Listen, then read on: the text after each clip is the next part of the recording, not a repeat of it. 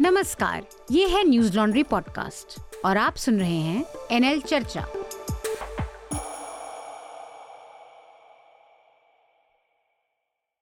नमस्कार, मैं हूँ अतुल चौरसिया, आपका खर्चा, आपकी चर्चा, हफ़्ता दर हफ़्ता। एक बार फिर से लेकर आए हैं हम हिंदी पॉडकास्ट न्यूज़ लॉन्ड्री का एनएल चर्चा। इस हफ़्ते चर्चा में जिन विषयों की बात होगी, उनकी जानकारी आपको शार्दुल देंगे, लेकिन उससे पहले दो चार बातें मैं आप लोगों से करना चाहता हूँ। एक तो हमारा जो नया अभी एनएल सेना प्रोजेक्ट नहीं आया पिछला ही चल रहा है और वो है प्रेस फ्रीडम फंड, जिसमें आपसे हमें योगदान की उम्मीद है तो इसको जल्द से जल्द पूरा कराने में हमारी मदद करें। इसके अलावा हमारे इस चर्चा पॉडकास्ट से संबंधित आपकी तमाम जो क्यूरियोसिटी है और उससे जुड़ी जो जानकारी है, सुझाव है, कुछ सलाह है, उसके लिए आप हमें दो तरीके से अपने पत्र ज़रूर लिखें, क्योंकि आपके पत्रों से हमें बहुत मदद मिलती है। एक तरीका है कि आप W W dot news laundry dot com slash podcast letters पे जाएँ और दूसरा तरीका है कि आप सीधे हमें जो आसान तरीका है podcast at news laundry dot com पर हमें मेल कर दें अपने लेटर तो वो सीधे पहुँच जाएँगे। अक्सर कई बार हमने बीच में देखा कि लोग न्यूज़ लॉन्ड्री के जो दूसरे अवेलेबल ईमेल आईडीज़ हैं, उस पर मेल भेज देते हैं तो वो फिर दूसरी जगह चला जाता है और फिर खो जाता है, ऐसे कुछ मामले हमारे सामने आए। तो उसकी बजाय आप सीधा सीधा podcast at news laundry dot com पर सीधे मेल करें। जो हेडलाइंस हैं, उस पर शार्दुल आए, उससे पहले जो हमारे साथ मौजूद आज पैनल है, उनके बारे में मैं आपको जानकारी दूँ, हमारे साथ सीनियर जर्नलिस्ट अक्षय मुकुल हैं। अक्षय मुकुल के बारे में आपको थोड़ा सा मैं जानकारी दे दूँ। अक्षय मुकुल की दो किताबें बहुत चर्चित हैं, बहुत ज़्यादा चर्चा में रही हैं और लोगों ने उसको बहुत सराहा और बहुत क्रिटिकल उसका रिव्यू हुआ है। एक यहाँ पर मेरे साथ मौजूद है Gita press and the making of Hindu India एक तो ये है और दूसरी अज्ञे के ऊपर जो इनकी अज्ञे की बायोग्राफी है, वो बहुत मशहूर है, जो बाद में आई, अभी हाल में आई थी, एक साल साल, दो साल हुआ उसको आए बस। तो ये दो किताबें हैं जो अक्षय ने लिखी हैं और अक्षय आज हमारे साथ मौजूद हैं क्योंकि एक इससे जुड़ी घटना हुई है और गीता प्रेस को जो भारत सरकार का मेरे ख्याल से भारत रत्न तो नहीं कहेंगे, उसके बाद जो सबसे बड़ा नगद पुरस्कारों की श्रेणी में माना जाता है वो है गांधी शांति पुरस्कार। उसको देने का फैसला किया गया है गीता प्रेस को। तो उस पर हम आज विस्तार से बातचीत करेंगे।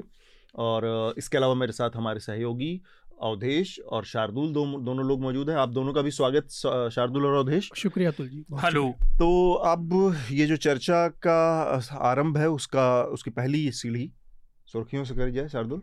जी मंगलवार को प्रधानमंत्री मोदी ने यूएसए की अपनी आधिकारिक यात्रा शुरू की।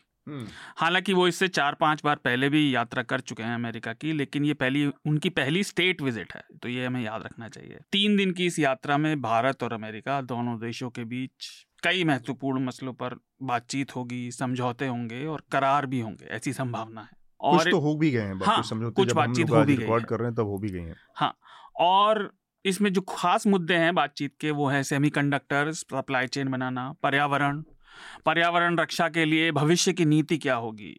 और तकनीक तकनीक का साझा करना भी एक बड़ा पॉइंट है।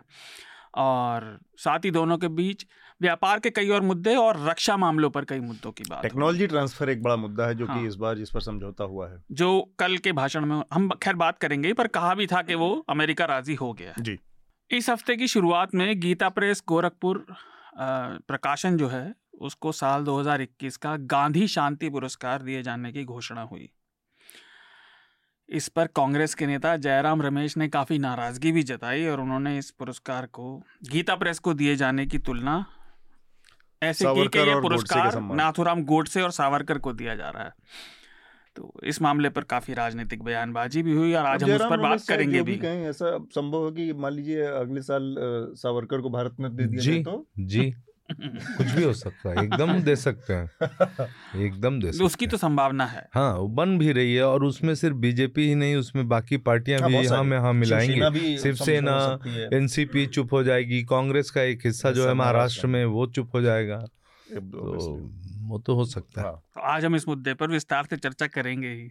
अब बीते हफ़्ते पंद्रह जून की सुबह से या चौदह की रात अगर आप कहें शाम देर शाम से शुरू होकर बीस जून तक उत्तर प्रदेश के बलिया ज़िले में बड़ी संख्या में लोग पहले बेहोश हुए और फिर तकरीब 80 लोगों की मौत भी हो गई। अच्छा। इसके पीछे गर्मी की लहर लू बताया जा रहा है लेकिन लू कहीं ज़्यादा तीव्र हो गई जो जलवायु परिवर्तन के जो असर होते हैं उसकी वजह से। क्लाइमेट चेंज एक बार फिर हाँ। से रोल निभा रहा है। और फिर उसके बाद बिहार के भोजपुर ज़िले में भी अस्पताल से वहाँ के जो सरकारी अस्पताल है वहाँ करीब पचास लोग लू लगने से मरे हैं। ये बीस तारीख की बात है। ये खबर है। देवरिया से भी मौतें की खबर तो कई जगहों से खबर आ रही है पर ये दो ज़िले कहीं ज़्यादा हम्म। प्रभावित रहे। हम्म। और चर्चा में तो खैर मैं ये कहना चाहूँगा हम लगातार इस पर चेतावनी भी देते रहे बात भी करते रहे लेकिन ये बहुत चिंता का विषय है और इसमें इतना ही टिप्पणी मैं ये जोड़ रहा हूँ कि हमें युद्ध स्तर पे जलवायु परिवर्तन पे ध्यान देना ज़रूरी है बाकी चीज़ों को छोड़कर। कल अगर आप लोगों ने प्रधानमंत्री जी का जो एक सवाल वाले प्रेस कॉन्फ्रेंस देखा हो तो उसमें उन्होंने बहुत विस्तार से एक सवाल में क्लाइमेट चेंज के ऊपर बात रखी है अपनी और उन्होंने साफ़ साफ़ कहा कि हमारी नसों में हमारी रगों में हमारी खून खून में है। पर्यावरण। नहीं पर्यावरण तो सभी के खून में है वो फिर फोटोसिंथेसिस से ही तो ऑक्सीजन बनती है पर खैर। मैं हमेशा कहता हूँ ना विज्ञान बुलशिट को बाहर निकालता है पर खैर। शिट हाँ। को भी बाहर निकालता हाँ। वो भी है वो भी है। तो एक और मुद्दा जिस पर अगर समय रहा तो आज हम चर्चा करेंगे। आदि पुरुष फ़िल्म विवादों से नहीं उभर पा रही। हम्म, इस हफ़्ते घनघोर प्रतिरोध के बाद फ़िल्म निर्माताओं ने एक विवादित डायलॉग को बदलने का काम भी किया। जलेगी तेरे बाप को जलेगी तेरी लंका कर दिया लेकिन फिर भी आमदनी ध से धड़ाम होना उसका जारी है। तो ये मुद्दा भी इस वाले मामले पर एक लाइन बहुत सटीक बैठती है जो ओम राउत और प्रभास ने मिल बनाई कि आमदनी अठन्नी और खर्चा रुपया हो गया। हाँ। चर्चा तो हम करेंगे पर मैं इतना कहूँगा मुझे बड़ी खुशी होगी अगर उनका पैसा रिकवर ना हो पाए तो। इसलिए नहीं कि वो इतना सैडिस्ट आदमी बहुत कम मिले। उसका नुकसान हो जाए तो मुझे खुशी होगी। अब अपने आप से क्या मुँह छुपाना? हमने पिछले हफ़्ते और उससे पहले भी चर्चा में रहा था कोविन ऐप से डेटा लीक होने का मामला। तो इसमें पुलिस ने बिहार के एक युवक को गिरफ़्तार किया है और दिल्ली पुलिस का कहना है कि ये बीटेक करा हुआ व्यक्ति बेरोजगार था 22 साल उसकी उम्र बताई जा रही है। और इस मामले में उसने अपने सत्रह वर्षीय नाबालिग भाई की मदद भी ली थी। हम्म। और ये काम उन्होंने अपने माता जी की आईडी और पहचान का इस्तेमाल करके किया था जो अभी तक पता चला है जो ऑक्सिलरी नर्स मिडवाइफ का काम करती हैं पटना में। अच्छा। इस मामले की ये पहली गिरफ्तारी है और जाँच अभी जारी है। तो चूँकि लड़का बेरोजगार था तो एक मानवाधिकार के तहत उसके रोज़गार के ज़रिए खोजना उसके मानवाधिकारों में आता है। इस हफ़्ते सुप्रीम कोर्ट से एक महत्वपूर्ण फैसला आया। इस हफ़्ते मंगलवार को उच्चतम न्यायालय ने बंगाल सरकार की कोलकाता उच्च न्यायालय के खिलाफ जो निर्णय उन्होंने दिया था दायर की गई अर्जी को खारिज कर दिया। पैरामिलिट्री फोर्सेस लगाने के हाँ, पंचायत चुनाव में। कोलकाता हाईकोर्ट ने अपने निर्णय में बंगाल के पंचायत चुनाव में केंद्रीय सुरक्षा बलों की नियुक्ति पर का हुक्म दिया था और बंगाल सरकार ने उस पर आपत्ति जताई थी। सुप्रीम कोर्ट ने यह भी कहा कि चुनाव के होने चुनावों के बाद होने वाली हिंसा ठीक नहीं है और वह नहीं होनी चाहिए। इसके बाद कोलकाता हाईकोर्ट ने बयासी हज़ार से ज़्यादा सेंट्रल पुलिस फोर्स को राज्य के चुनाव आयोग को तैनात करने के लिए कहा है। डब्ल्यूएचओ ने भारत और इंडोनेशिया के करीब 20 कफ सिरप को सॉर्ट ऑफ़ टॉक्सिक कह के यानी विषैला कह के ब्लैक लिस्ट कर दिया है हम्म। और उन्होंने ये भी कहा कि विस्तृत जाँच और पड़ताल खत्म होने तक ये वस्तुस्थिति बनी रहेगी ठीक बात इसमें इंडोनेशिया के करीब तेरह कफ सिरप हैं और भारत के सात हम्म। और जिन श्रोताओं को याद ना हो या जानकारी ना हो तो अक्टूबर और दिसंबर में गाजिया गाम्बिया और उज्बेकिस्तान ये दो खास जगह थे जहाँ 300 के करीब मौतें हुई थी कफ सिरप की वजह से। कफ सिरप ब्रांड था हाँ भारतीय कफ सिरप की वजह से। गाम्बिया में अक्टूबर में हुआ था और उज्बेकिस्तान में दिसंबर में। हमने ज़िक्र भी किया था। हमने उस पर पूरा एक डिटेल चर्चा की है लोग हाँ। देख सकते लोकतंत्र के सुधार के लिए काम करने वाली संस्था association for democratic reforms ADR ने सोमवार को चुनाव आयोग को पत्र लिखकर कहा कि वह उन राजनीतिक दलों के खिलाफ कार्यवाही करे जो अपने उम्मीदवारों की आपराधिक पृष्ठभूमि को सार्वजनिक नहीं कर रहे। इस मामले में सुप्रीम कोर्ट ने सितंबर 2018 में दिया ही था निर्णय कि जो भी राजनीतिक दल अपने उम्मीदवार खड़े करता है, उनकी पूरी कानूनी पृष्ठभूमि, चाहे वो आपराधिक हो या कैसी भी, उसका ब्यौरा सार्वजनिक करना ज़रूरी है। और राजनीतिक दल कुछ ऐसा नहीं कर रहे हैं। वो कौन से राजनीतिक दल थे, ये एडीआर ने नहीं बताया, मुझे नहीं मिला किसी रिपोर्ट या उनके लेटर में नाम। लेकिन ये बात ठीक नहीं है। कम से कम इतना तो कर दो आप तो टिकट तो दे रहे हो बता तो दो कौन से हैं। हम्म। आखिरी सुर की आज की आजकल समान नागरिक संहिता यूनिफॉर्म सिविल कोड फिर चर्चा में आ गया है। हम्म, हम्म। सरकार की ओर से लॉ कमीशन ने इस पर सार्वजनिक रूप से राय शुमारी भी शुरू की है। जी। पिछले हफ़्ते से उन्होंने पब्लिक से अपने सजेशंस देने को कहा है। इस मुद्दे पर सोमवार को जमात उलेमाए हिंद के अध्यक्ष अरशद मदनी ने कहा कि समान नागरिक संहिता जनतंत्र के खिलाफ होगी। और उन्होंने लेकिन यह भी स्पष्ट किया कि वो इसके खिलाफ सड़क पर नहीं उतरेंगे। उनके पास जो भी कानूनी रास्ते हैं, वो बस उन्हीं को अपनाएँगे। ठीक बात। एक खबर मैं इसमें बस जोड़ देना चाह रहा हूँ कि आज जब हम ये चर्चा आज शुक्रवार तेईस जून को रिकॉर्ड कर रहे हैं, ग्यारह बजे के आसपास तो अब से थोड़ी देर बाद पटना में एक बहुत बड़ा बड़ा राजनीतिक घटनाक्रम आकार लेने वाला है।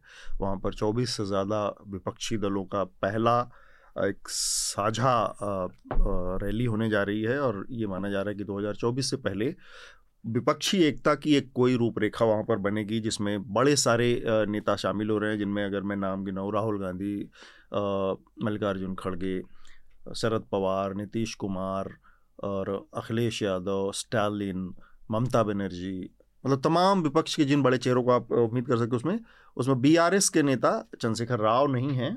उन्होंने आने से शायद मना किया। इसके अलावा जगन मोहन भी नहीं है नवीन पटनायक भी नहीं है और मायावती नहीं है। तो ये कुछ चेहरे हैं जो कि उससे दूर भी हैं लेकिन और बड़ी संख्या में इकट्ठा हो रहे हैं। तो ये क्या होगा कैसे आकार लेगा इस पर हम आगे आ, किसी अगली बार हो सका तो चर्चा में शामिल करेंगे। अगर कोई महत्वपूर्ण घटनाक्रम होता है आ, आज की चर्चा को हम यहाँ पर शुरू करें।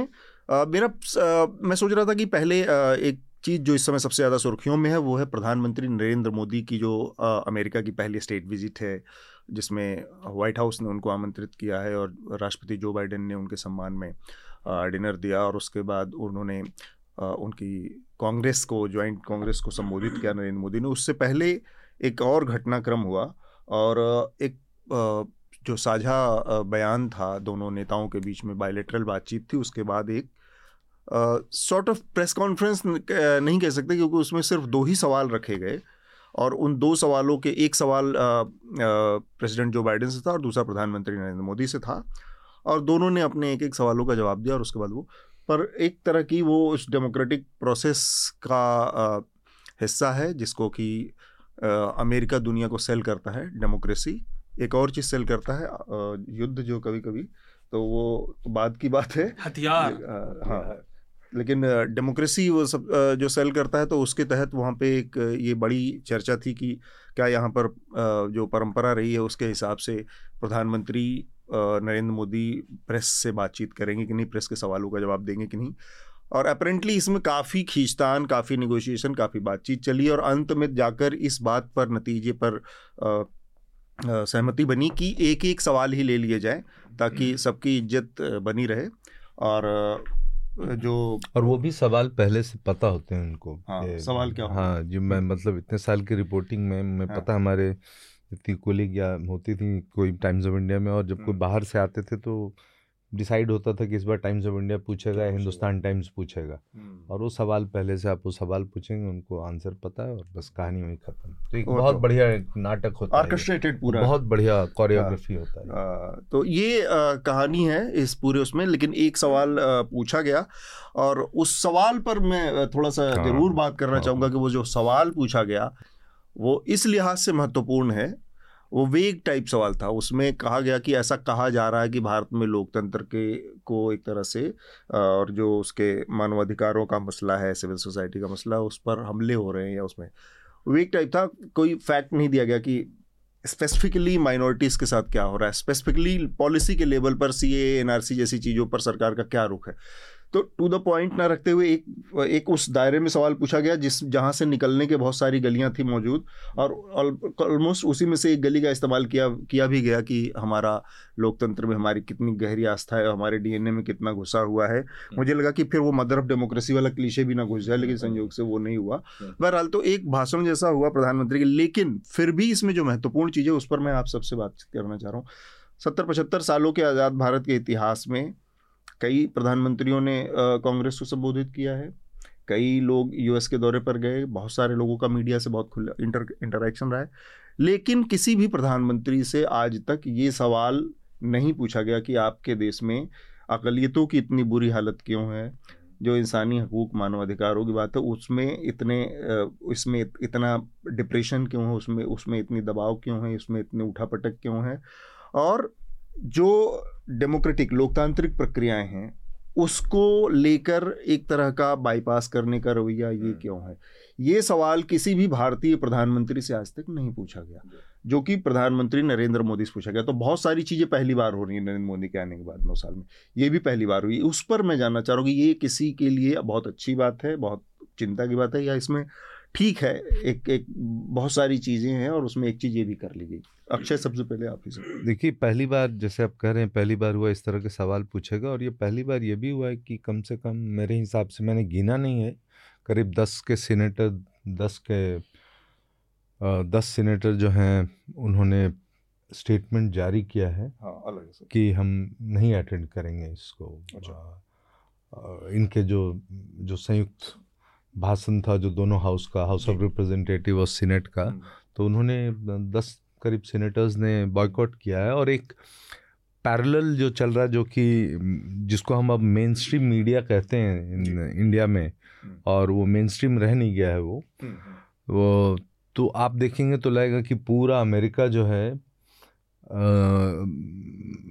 इंतज़ार कर रहा था इसी मोदी जी के जाने का और वहाँ पे और कुछ नहीं हो रहा है पूरी दुनिया रुकी हुई है और सिर्फ़ पूरा अमेरिका मोदी जी के जबकि वहाँ के अखबारों को उठा के देख लें या न्यूज़ चैनल्स को उठा के देख लें हाँ। तो कुछ नहीं है तो ये एक है और दूसरा ये ये जो ये हो सकता है देखिए मैन्युफैक्चर करने में जो आर्टिफिशियली जो ये पूरा एक कोरियोग्राफी होता है हम्म। तो इसमें ये पता नहीं किसने ये क्वेश्चन जो आपने बहुत सही सवाल उठाया कि पहली बार हुआ है हम्म। और वो पूरा आपके डेमोक्रेसी पे ही सवाल आपने अपने अपने हिसाब से किया होगा कि हम इसका जवाब देंगे और मामला हाँ। यहीं ठंडा हो जाएगा लेकिन है कि ये पहली बार हुआ ही क्यों ये? हाँ। पूछने की ज़रूरत ही क्यों पड़ी? प्राइम मिनिस्टर से सवाल पूछा गया। हाँ। तो ये जबकि बाकी बहुत नॉर्मली आप देखेंगे बायोलेटरल जो होता है वो उन चीज़ों पे होता है आप किस पे समझौता कर रहे हैं क्यों? हाँ। और इसमें एक बड़ा बेसिक फंडामेंटल चीज़ उनको एक तरीके से देखें तो उनके पॉइंट ऑफ़ व्यू से है कि हमें मौका मिला और हमने अमेरिका में वाइट हाउस के सामने खड़े होकर कह दिया भाई हमारे डीएनए में डेमोक्रेसी है और ये है। हम्म। लेकिन है फिर भी आप सही कह रहे हैं कि ये बहुत अहम मुद्दा उठाया गया है। अचानक से मेघनाथ का एक वो लाइन याद आ गई कि हमारी डेमोक्रेसी में नमक है। हाँ हमारी डेमोक्रेसी में नमक और हमारे डीएनए में, डेमोक्रेसी में डीएनए है मतलब डीएनए में डेमोक्रेसी है। शार्दुल, आपकी पहली प्रतिक्रिया इस पर प्रधानमंत्री जी के ने जो जवाब दिया या जिस तरह से उनका अभी तक का दौरा रहा है?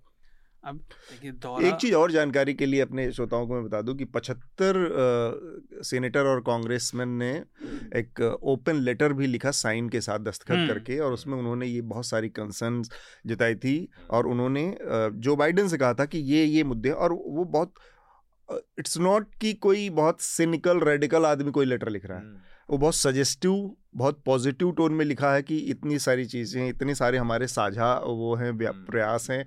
यहाँ यहाँ हम हिंदुस्तान और अमेरिका की चीज़ें मिलती हैं जो हमारे शेयर्ड वैल्यूज़ हैं डेमोक्रेटिक वैल्यूज़ हैं वो कितनी ज़रूरी हैं इस सबको लेकर आगे बढ़ते हुए हमें किन चीज़ों पर ध्यान रखना है और मोदी जी को से बातचीत करनी है और। वो थे कि मानवाधिकारों का मुद्दा क्या है अकलीतों का मुद्दा क्या है सिविल सोसाइटी के साथ जो रवैया है वो क्या है प्रेस के साथ क्या प्रेस के साथ।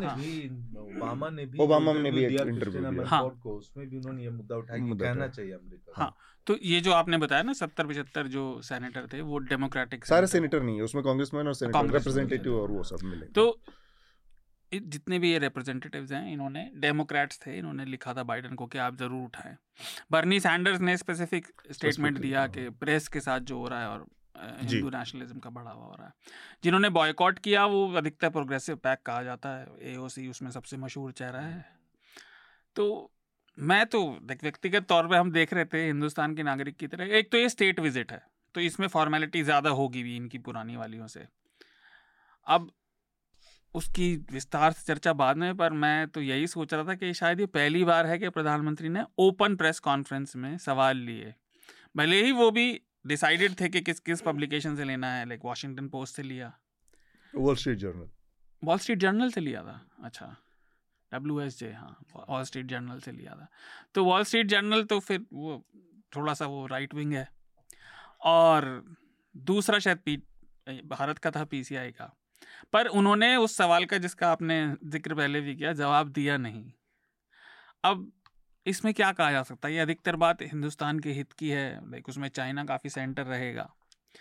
प्रधानमंत्री गए हैं, प्रधानमंत्री बड़े खुश भी थे वो खुश होते भी हैं, लेकिन भारत में इतनी बड़ी डेमोक्रेसी होते हुए भी प्रधानमंत्री का जो लीडर है डेमोक्रेटिक वैल्यूज़ का सो कॉल्ड लाइक कम से कम सरकारी या आप कह सकते हैं प्रशासनिक, उसका जवाबदेह ना होना ये बड़ी दिक्कत की बात है और ये सबको चुपता है और ख़ासतौर से मेरे जैसे लोगों को, हमारे जैसे लोगों को तो बहुत चुपता है। लेकिन मैं ये देख रहा हूँ कि मुझे लगा था कि शायद, क्योंकि वाइट हाउस की प्रेस कॉन्फ्रेंस में, चाहे वो अप्रिय सवाल हों, आमतौर पर पूछे जाते हैं। इसीलिए शायद हम सब वेट भी कर रहे थे। लेकिन वो पहले तो लेट हो गई प्रेस कॉन्फ्रेंस काफ़ी, और फिर उसमें एक एक सवाल ये हुआ कि नहीं, मोदी जी को तो कॉन्फ्रेंस को एड्रेस करने जाना है। तो कम से कम मेरी नज़र में तो आया कि देखिए, अमेरिका हमेशा से, और वो उसकी हिपोक्रेसी हमेशा रही है बिज़नेस को ऊपर रखता है।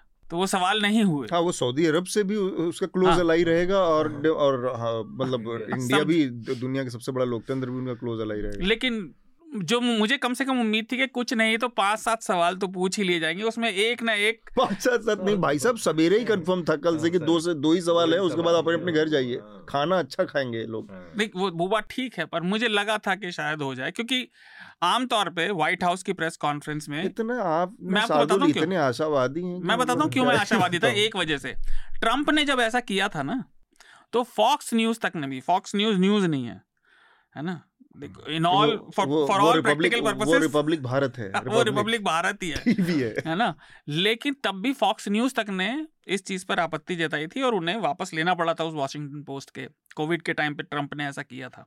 तो मुझे लगा था शायद शायद सवाल कोई एक आध पूछ लिया जाए जो मोदी जी को अच्छा ना लगे। और उनके चेहरे पर दिख भी रहा था सब तय होते हुए इसी वाले लोकतंत्र वाले सवाल पे जब जब जो बिडेन बोल रहे थे तो वो दिख रहा था कि कुछ असहज जैसे हाँ, ये सवाल उन्हें सवाल लेने की आदत नहीं है। और हम्म। मेरी चूली है कि सवाल पूछे बिना कोई काम करना नहीं है चाहे वो आपके परम पूज्य पिताजी भी कह दे कि भाई कहे पे किसी के नहीं चलना आप बताओ क्यों करना है तो। इसलिए और क्या कहा जा सकता है? और कुछ नहीं कहा अवधेश? ये आपने देखा कल जब रात में बारह बजे तक ये चलता रहा भाषण बड़ा मुझे लग रहा है कि ऑलमोस्ट पूरे हिंदुस्तान में जो लोग भी थोड़ा सा सचेत और इस तरह के लोग हैं उन सबको ये क्यूरियोसिटी थी कल की क्या बोलेंगे क्योंकि पहली बार सवाल पूछा जाना था। हाँ, तो मैं इस पूरी विज़िट को ऐसे देखता हूँ कि जब प्रेस कॉन्फ्रेंस की बात हुई तो ऐसा लगा था हमें भी कि मतलब कुछ सवाल आएँगे। क्योंकि कई बार क्या होता है कि जब हमारे देश में दलितों के साथ अत्याचार हो या मुस्लिमों की कोई बात हो या जैसे एनआरसी का मामला था आ, किसान आंदोलन था तो विदेशी अखबारों में खूब खबरें छपती थी कि देश भारत में ऐसा हो रहा है। तो यहाँ भी हमें उम्मीद थी कि कुछ पत्रकार ऐसे सवाल करेंगे कि कुछ तीखे सवाल करेंगे लेकिन वो चीज़ सब देखने को नहीं मिली।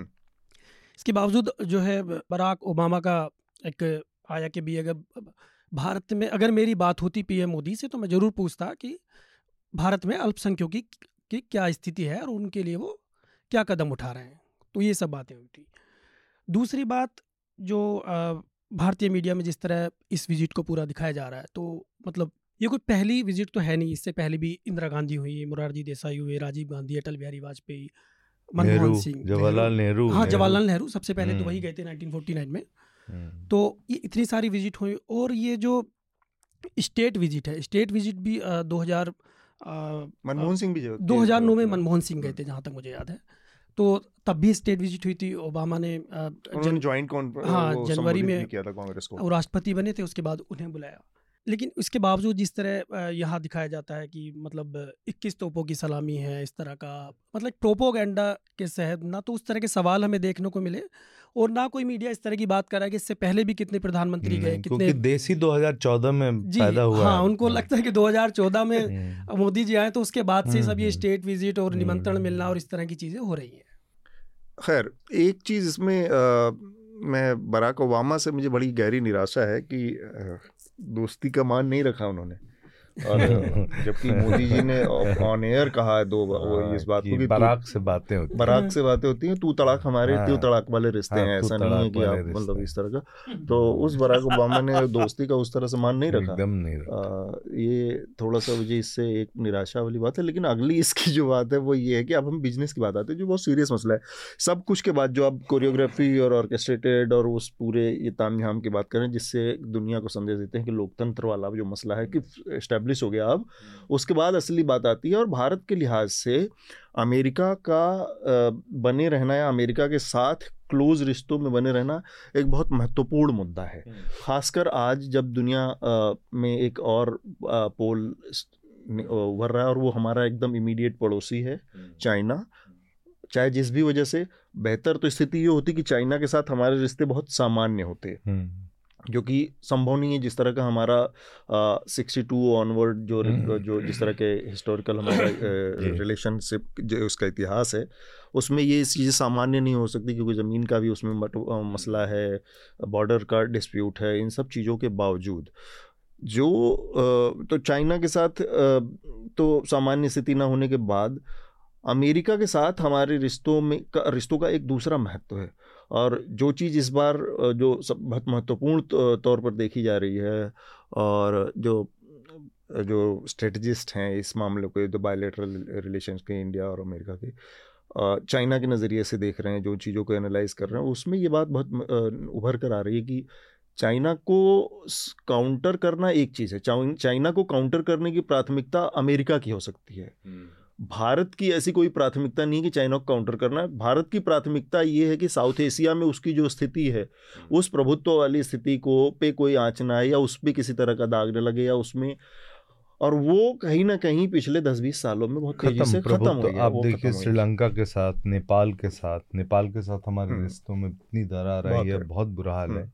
श्रीलंका के साथ वही है चाइना हर जगह जा रहा है हाँ। नेपाल हो श्रीलंका पाकिस्तान तो हम जानते ही हैं हाँ। बांग्लादेश के साथ भी मतलब वो पहले वाली बात नहीं लेकिन हाँ ठीक है हम्म। बांग्लादेश के साथ तो हम पूरा वो जो सार्क हाँ। का कॉन्सेप्ट था खत्म हो गया सार्क वो तो खत्म हो गया सार्क हम्म। तो अब वो रहा नहीं तो उस उस नज़रिए से इसमें जो बात निकल के आ रही है वो है टेक्नोलॉजी ट्रांसफ़र वाला मसला टेक्नोलॉजी ट्रांसफ़र और उसमें नो डाउट अमेरिका ने एक बड़ी पहल की है मेरे ख्याल से उतना बड़ा तो नहीं कहा जाएगा इसको। लेकिन सिविल न्यूक्लियर डील अपने आप में हम्म। बहुत बड़ा लैंडमार्क लैंडमार्क था लैंडमार्क था कि जहाँ से पूरा इंडिया और अमेरिका के रिश्ते की धारा बदल गई हम्म। उसके बाद step by step step by step जो क्लोज होने का वो है उसमें एक ये है कि जेट फाइटर टेक्नोलॉजी जो टेक्नोलॉजी ट्रांसफ़र हाँ वो जो इंजन दे एच एल हाँ इंजन क्योंकि एच एल एच एल लंबे समय से ये कोशिश कर रहा है हाँ। लेकिन एच एल फाइटर जेट बनाने में उस तरह से उसको कामयाबी अब तक नहीं मिल पाई है तेजस के बारे में कहा जाता है लेकिन तेजस भी एक हम्म। उसकी अपनी लिमिटेशन है कोई ऐसा बहुत बड़ा कोई मतलब वर्ल्ड लेवल का बहुत रिफाइंड प्रोडक्ट नहीं कहा हम्म। गया जिसको भारत दुनिया को दिखा सके या बेच सके अब वो जेट जेट फाइटर टेक्नोलॉजी देने की बात है जिसमें टेक्नोलॉजी ट्रांसफ़र होगा। ये। बहुत महत्वपूर्ण बहुत, बहुत है। महत्वपूर्ण है। और भारत को वो चाहिए। हम्म। चाहे अपने वो साउथ एशिया में चाइना के क्वेश्चन के नज़रिए से देख लें या उसका अपना जो एम्बिशन है फ्यूचर का उसके नज़रिए से देखें। तो इस लिहाज से इस तरह के दौरे या इस दौरे का एक महत्व है। और नरेंद्र मोदी इन तमाम चीज़ों के बाद अपने तमाम जो लोकतांत्रिक मोर्चे पर जो सफलताएँ सफलताएँ हैं लेकिन बिज़नेस के मोर्चे पर वो भारत के हितों को वहाँ तक ले जा पाने में कामयाब है हम्म। ये एक बड़ी महत्वपूर्ण चीज़ है जिस पर मैं चाह रहा हूँ कि आप लोगों की एक कमेंट्री क्योंकि भारत के लिए अल्टीमेटली मोदी के तमाम साइड इफ़ेक्ट के बाद भी बिज़नेस का जो मुद्दा या दूरगामी जो भारत के इस मामले फ्रंट पे हित हैं ये कहा जा सकता है कि दोनों चीज़ें आपस में जुड़ी हैं अगर ये सही नहीं होगा तो वही सही होगा क्या हो हम्म। जाएगा तो सबको स्वस्थ होना चाहिए लेकिन फिर भी बिज़नेस के जो इंटरेस्ट है वो मोदी उसको भारत के हित में झुका पाने में या उसको ला पाने में कामयाब है। देखिए विदेश नीति में जो देखा गया है कि विदेश नीति सरकारें बदलती है लेकिन विदेश नीति ना स्थिर रहती है। स्थिर रहती है। वो एक कंटिन्यूटी कहीं ना कहीं एक रहती है उसमें। जी। तो जैसे आपने वो सिविल न्यूक्लियर डील की बात की तो उसके बाद ये उसके बाद ये बहुत बड़ा डील है और ये बहुत सालों से चल रहा था। अगर आप देखें अगर आप जो विदेश नीति पे लिखते पढ़ते हैं वो कह रहे हैं कि बहुत सालों से चल रहा था और वहाँ यूएस में के अंदर ही एक सिस्टम में स्टेट डिपार्टमेंट और इन सब के बीच मतभेद था कि हम टेक्नोलॉजी ट्रांसफ़र करें या नहीं करें। अब फाइनली जो है यूएस एडमिनिस्ट्रेशन जो भी लोग हैं उन्होंने बोला नहीं अब करना है। तो ये बहुत बड़ा ये टेक्नोलॉजी का बहुत सालों से चल रहा था और ये हुआ है। तो हमें जो बिज़नेस का जो पूरा मामला है भारत और अमेरिका के बीच हमें उस कंटिन्यूटी के तहत देखनी चाहिए और हम्म। कोई भी प्रधानमंत्री होता भी तो बिज़नेस डील कर रहा होता वो हम्म। और आप देखेंगे कि कांग्रेस हो कोई भी जनरली जैसे न्यूक्लियर डील के टाइम में जो कम्युनिस्ट पार्टियाँ थी उन्होंने बहुत हंगामा खड़ा किया वो कर लिया तो अब वो कुछ है नहीं और एक नॉर्मल कंसेंसस रहता है विदेश नीति में हम्म। तो उसी के तहत ये काम हो रहा है और अमेरिका भी क्योंकि इतना बड़ा बिज़नेस है तो इतने लोगों के कहने के बावजूद अमेरिका भी अपनी दूसरी तरफ़ जो ह्यूमन राइट्स का मुद्दा हो या मीडिया पे जिस तरह के अटैक हों या माइनॉरिटीज़ के साथ जो हो रहा है तो अमेरिका ने भी बाइडन की जो एडमिनिस्ट्रेशन उन्होंने कुछ किया नहीं आ, हाँ। कुछ बोला भी एग्जैक्टली exactly मेरा यही सवाल अगला हाँ. शार्दुल और उद्देश्य आप लोगों से है कि आ, हर चीज़ के बाद बिज़नेस वो मुद्दा है जहाँ पर अगर अमेरिका उन हितों को नज़र मद्देनज़र रखते हुए बहुत सारी चीज़ों से आँख मूद लेता है। तो ये जो जो हमारे देश का एक वो सेकुलर लिबरल तबका है ना बहुत ज़्यादा अमेरिका पे अपने सारे दांव लगा के एकदम और सीना चौड़ा करके घूमने लगता है। ये अमेरिका में तो घेर लेंगे और गिरा हाँ, देंगे मोदी जी को। अमेरिका में गिराने से कुछ नहीं होगा अमेरिका में मोदी जी बिज़नेस करने का और अमेरिका हाँ। को बिज़नेस चाहिए बिज़नेस कर बिज़नेस चाहिए उनको। देखिए अमेरिका हमेशा से साम्राज्यवादी देश रहा है। अधूरा ज्ञान ना ज्ञान होने से ज़्यादा खतरनाक होता है ना तो जिन लिबरल्स की आप वो बात कर रहे हैं वो केवल थोड़ी थोड़ी हेडलाइन पढ़ लेते हैं। ऊपर ऊपर की मलाई खा लेते हैं हाँ। दूध देखते नहीं कि फटा हुआ बच्चा भी कि नहीं कि फटे दूध की तो नहीं है। पर खैर तो पहली बात तो ये कि इसकी थोड़ी सी पृष्ठभूमि है मैं बताना चाहूँगा। पिछले दस बीस वर्षों में सिर्फ़ हमारी आसपास की नहीं ना जियो पोलिटिकल दुनिया भर की काफ़ी पॉलिटिकल और जो ताकत की इक्वेशन है वो बदली है। रशिया काफ़ी तेज़ी से नीचे गया है। अमेरिका पारंपरिक रूप से पाकिस्तान का पार्टनर हुआ कर सकता है। बिल्कुल गल भैया पार्टनर पा, अमेरिका नहीं हुआ करता था पाकिस्तान पार्टनर हुआ करता था। दोनों पार्टनर थे आप जिधर से कह लें। अब वहाँ पे पाकिस्तान तो नहीं रही होगी कि अमेरिका को पार्टनर बना ले। नहीं उन्होंने बनाया था। मैं आपको बताऊँ पाकिस्तान ने ऐतिहासिक तौर पर अपनी ज्योग्राफी का बहुत बढ़िया यूज़ किया है। पाकिस्तान हाँ, आईएसआई की विदेश नीति आप उससे अग्री करें ना करें जो टेररिज्म वाली है वो सबसे सफल विदेश नीतियों में से एक है। जो हॉकिश हॉकिश फॉरेन पॉलिसी है उसकी वो उसको माना जाता है बहुत सफल रही है। अब परिस्थितियाँ बदल गई हैं। पाकिस्तान से अमेरिका बुरी तरह से त्रस्त हो चुका है। अमेरिका में उसने अफ़गानिस्तान में उसने देख लिया क्या क्या हुआ बाइडन ने निकाल भी लिया उसके बाद हमने उस पर भी बात की है। चीन की जो आपने बात कही चीन एक ट्रिकी सिचुएशन है। एक तो जैसे कई लोग, मैं एक पॉइंट याद जब आप लोग बात कर रहे थे, मैंने लिखा कि टीवी चैनलों पर बड़ा मच अरे, इंडिगो इतने एयरबस खरीद रहा है और वो। टोटल करीब 1100 का ऑर्डर दिया है। तो ये कोई बहुत बड़ी चीज़ नहीं है, पहली बात। और उसको कुछ लोग तो चैनल चैनल वाले आपको अच्छे से पता ही है। अमेरिकन एविएशन इंडस्ट्री के लिए बड़ी चीज़ नहीं ग्यारह सौ इन्होंने कहा और प्लस एयर इंडिया ने भी बहुत बड़ी वो, वो बहुत बड़ी बिज़नेस डील है। लेकिन हमारे टीवी पे क्या दिखा रहे थे? चीन से टक्कर लेने के लिए भारत और हाँ हाँ वो अभी भी चल रहा है ड्रोन तो के लिए। टीवी का तो क्या उन मामलों में दूसरा ये सिविलियन एयरक्राफ्ट है। आपने हाँ। जो बात की जी जनरल इलेक्ट्रॉनिक्स और एच के बीच जो फाइटर मतलब जेट अभी डील है वो भविष्य के लिए बहुत अच्छी चीज़ है। हाँ, plus drone technology drone technology नहीं लेकिन ड्रोन बना बनाया ड्रोन लेने की बात है हाँ, ये ये आर्म ड्रोन की बात है हाँ। तो आम ड्रोन बहुत इंपॉर्टेंट है। बराक ओबामा उसके लिए काफ़ी मशहूर भी रहे हैं। उन्होंने बुश से भी ज़्यादा स्ट्राइक की थी। पर तीसरा सबसे ज़्यादा बॉम्ब गिराने का रिकॉर्ड बराक ओबामा का ही मोदी जी ने कल कॉन्फ्रेंस में एक बात की जिसे मैं पर्सनली कंफर्म नहीं कर पाया पर स्टेट विज़िट की प्रेस कॉन्फ्रेंस में है तो मैं मान रहा हूँ। उन्होंने कहा अब अमेरिका अब भारत का सबसे बड़ा बिज़नेस पार्टनर बन गया है। हम्म। तो करीब शायद 119 बिलियन डॉलर उन्होंने बोला था। तो ये भी एक बड़ी चीज़ है। तो हमारे रिलेशन बदल रहे हैं क्योंकि पहले अगर आप देखें वही दस बीस साल का जो मैंने टाइम कहा अटल बिहारी वाजपेयी सरकार के समय हम पे सैंक्शन लगाए थे अमेरिका ने। तो ये बहुत तेज़ी से हमारे रिश्तों में प्रगाढ़ता आई है। और देखिए हम अपने यहाँ बुराई भी करते हैं और बुराई सही शब्द नहीं आलोचना भी करते हैं और सुधार की परिस्थितियाँ सुधार की नेसेसिटी जिसे आप कह सकते हैं वो हर जगह रहती है। लेकिन भारत और अमेरिका अगर पार्टनरशिप में आएँगे तो फ़िलहाल निकट भविष्य के लिए वो भारत के लिए बहुत अच्छा है। क्योंकि हमारा एक तो अड़ोस पड़ोस बड़ा गड़बड़ है। एक चीज़ और मैं पर्सनली जिसमें इंटरेस्टेड हूँ ये टेक्नोलॉजी एक्सचेंज जेट इंजन और इन सब के अलावा सोलर पैनल में। क्योंकि याद हो सोलर पैनल प्रोडक्शन में अमेरिकन कंपनी ने ही वर्ल्ड डब्ल्यूटीओ में बहुत ऑब्जेक्शन लगाए थे और उन्होंने काफ़ी रोक लगाई थी जिससे सोलर इंडस्ट्री को हिंदुस्तान में काफ़ी नुकसान भी हुआ था। जी। अगर उसके बीच कुछ होता है तो बड़ा अच्छा रहेगा क्योंकि हमारा देश बहुत फिट है भूगोल के हिसाब से सोलर एनर्जी को यूज़ करने के लिए। हमारे देश के अधिकतर क्षेत्रों में भरपूर सनलाइट मिलती है। तो अगर ये काम हो पाए आने वाले कुछ में तो काफ़ी अच्छा रहेगा। दूसरा आप मोदी जी ने ज़िक्र किया उसके बारे में अभी मैंने पढ़ा नहीं है। अगले हफ़्ते उससे अगले हफ़्ते जब भी बात करेंगे। ग्रीन हाइड्रोजन जिसके लिए वो कह रहे हैं कि हम टेक्नोलॉजी एक्सचेंज भी करेंगे। तो ये चीज़ें काफ़ी इंपॉर्टेंट हैं। हम्म, ठीक बात। एक छोटी सी चीज़ और चीन का हमने ज़िक्र किया। चीन ने इस हफ़्ते यूएन में साजिद मीर का टेररिस्ट घोषित होने से रोक दिया जबकि उसे पाकिस्तान के कोर्ट्स ने कन्विक्ट किया हुआ है।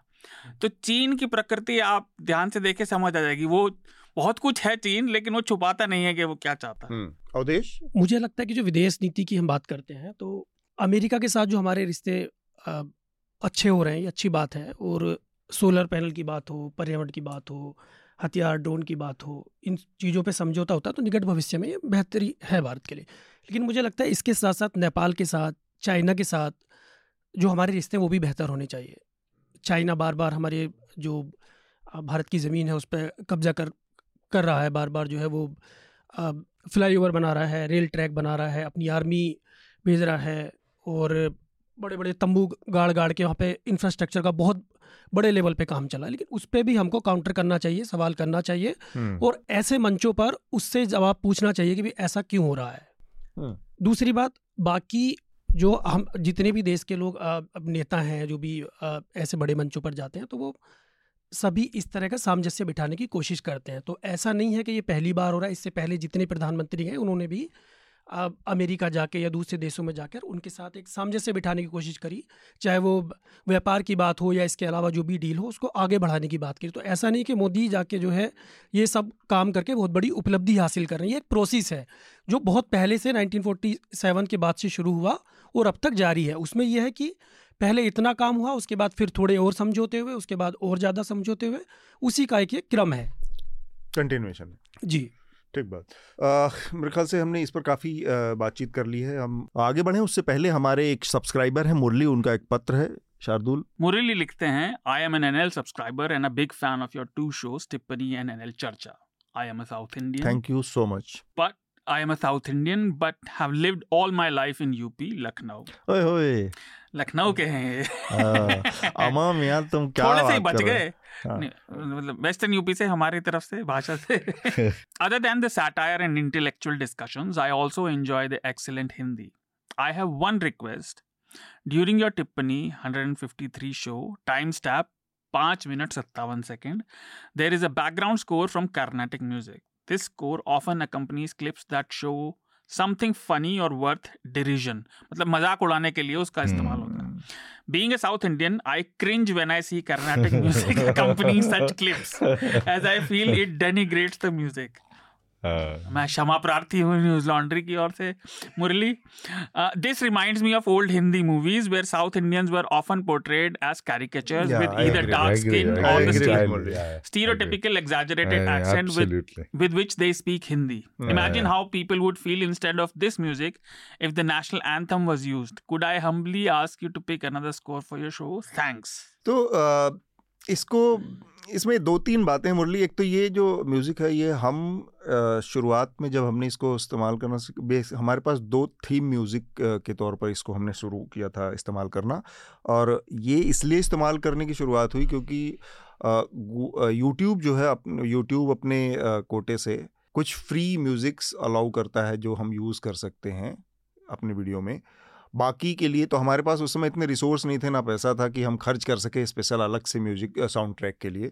तो जो उपलब्ध यूट्यूब के ट्रैक्स थे, उन्हीं में से हमको चूज़ करना था। तो ये मुझे व्यक्तिगत तौर पर बहुत पसंद है, क्योंकि ये जो म्यूज़िक था, वो टिप्पणी की थीम के साथ मैच करता था, क्योंकि क्लासिकल था एक तरह का इंडियन क्लासिकल उसमें था।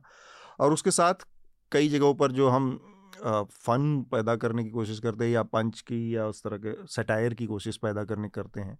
तो उस पर वो करता था। लेकिन निश्चित रूप से अभी हमारे पास बढ़ गया है। हमारे पास काफ़ी नए सोर्सेज हैं म्यूज़िक के, जहाँ से हम नए साउंड ट्रैक इस्तेमाल कर सकते हैं। एक चीज़ ज़रूर हुई कि इस पूरे टाइम के दौरान ये एक तरह का एक इसका थीम सॉन्ग जैसा थीम म्यूज़िक जैसा बन गया।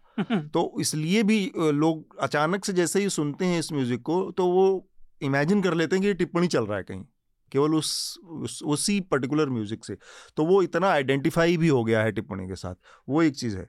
पर हम कोशिश करेंगे कि इसको हाँ मतलब एक नॉर्मल सेंस में उसी तरह से इस्तेमाल किया जाए जिससे कि इसकी भी अपनी वो हो बनी रहे इसकी अपनी अपना ग्रेस अपने अब अपने अगले विषय की तरफ़ बढ़ते हैं। हमारा अगला जो विषय है आ, मैंने शुरुआत में हेडलाइंस में शार्दुल ने ज़िक्र किया थोड़ा कि गांधी शांति पुरस्कार जो कि भारत सरकार की तरफ़ से दिया जाने वाला एक बहुत बड़ा और बहुत प्रतिष्ठित पुरस्कार है। इस बार साल 2021 के लिए यह पुरस्कार गीता प्रेस, गोरखपुर को देने का निर्णय लिया गया। प्रधानमंत्री जो निर्णायक कमेटी है, उसके अध्यक्ष होते हैं। इसके अलावा इसमें नेता प्रतिपक्ष का भी रोल होता है और उसमें चीफ जस्टिस ऑफ़ इंडिया भी शामिल हैं और इसमें एक स्वतंत्र प्रतिष्ठित व्यक्ति भी शामिल होता है। तो एक तो ये, जो शुरुआत में पहले दिन जब इसकी घोषणा हुई तो ये कहा गया कि ये अनोनिमस मतलब अनोनिमस मतलब सबका सर्वसहमति का फैसला है ये। यूनानिमस यूनानिमस और बाद में फिर ये बात सामने आई कि अधीर रंजन चौधरी जो कि लोकसभा में नेता प्रतिपक्ष हैं उन्होंने कहा कि मुझे तो पूरे टाइम अंधेरे में रखा गया और बताया ही नहीं गया। तो एक तो ये छोटी सी चीज़ है कि जो इस निर्णय लेने की प्रक्रिया के ऊपर वो करती है। हालाँकि बहुमत का डिसीज़न जो भी हो उस पर कहीं ना कहीं शायद उनके पक्ष में होता, गीता प्रेस के पक्ष में होता। उससे बड़ी जो चीज़ है, वो ये है कि गीता प्रेस को पुरस्कार दिए जाने के निर्णय पर कांग्रेस पार्टी की तरफ़ से आधिकारिक नहीं, लेकिन उनके जो मीडिया सेल के चीफ हैं जयराम रमेश, उन्होंने इस पर एक तरह से नाराज़गी जिताई और इस पूरे निर्णय को गीता प्रेस को सम्मान देने के फैसले को एक तरह से सावरकर और गोडसे के सम्मान से के जैसा ही बताया।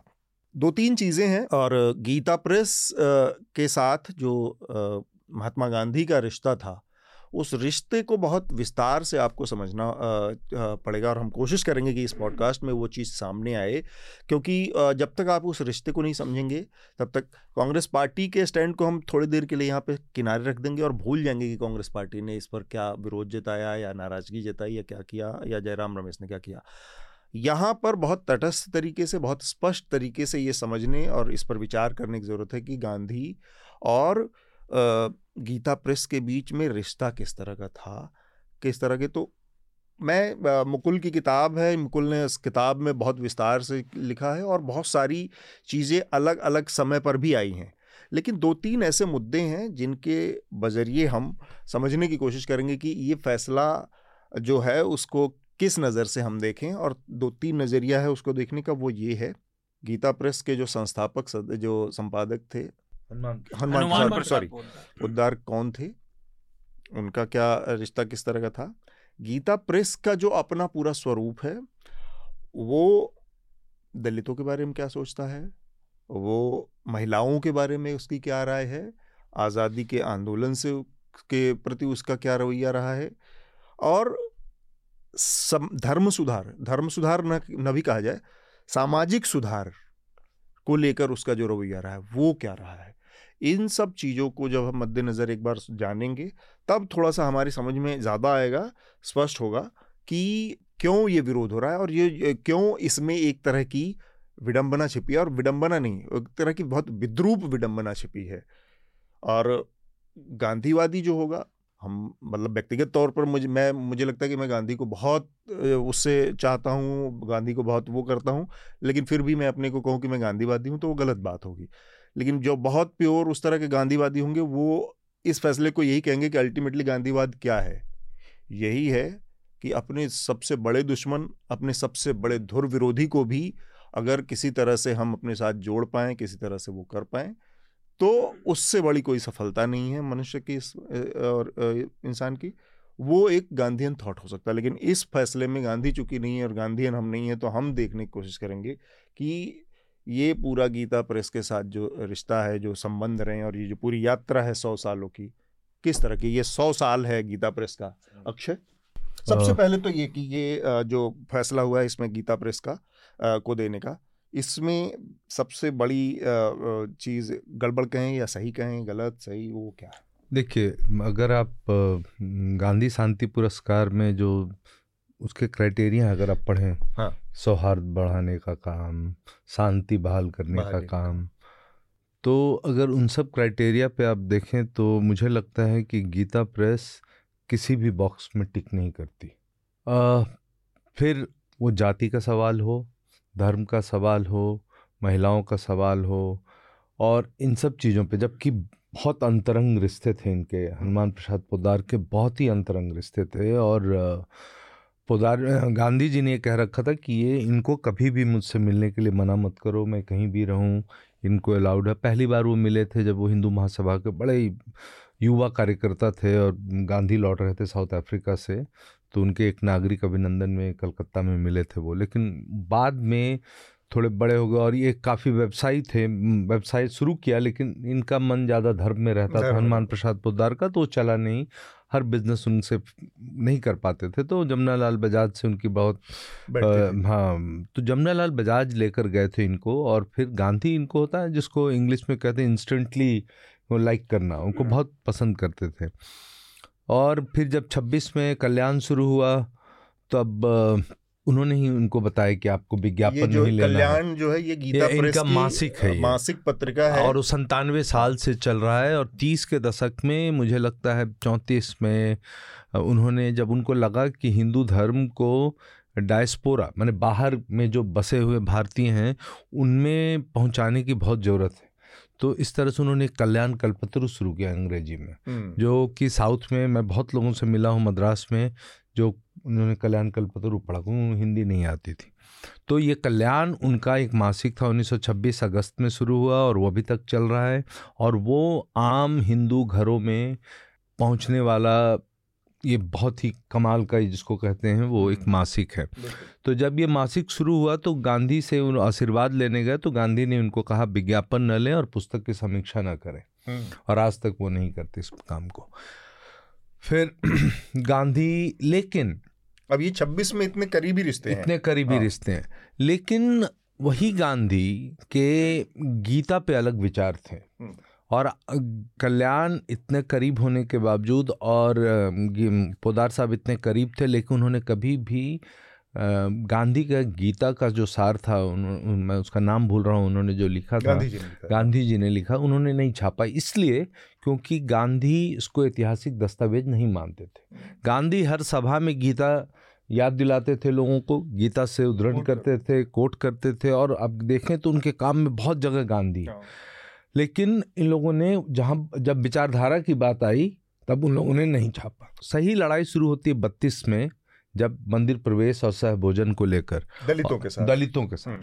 अब उस मंदिर प्रवेश में आ, क्या हुआ कि ये और वो हुआ गांधी अनशन पे थे और उसके मंदिरों के दरवाजे खुलने शुरू हो गए।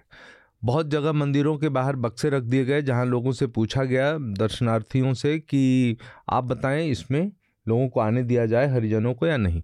और बहुत जगह उन्होंने हाँ कहा। इससे बहुत विचलित हो गए हनुमान प्रसाद पोदार और गीता प्रेस और उन्होंने फिर गांधी के साथ एक लंबा पत्राचार है जिसमें वो कहते हैं कि आपको क्या हो गया? हम्म। आप ये क्या कर रहे हैं? कोई मंदिर में प्रवेश करने से कोई उच्च जाति का हो जाएगा?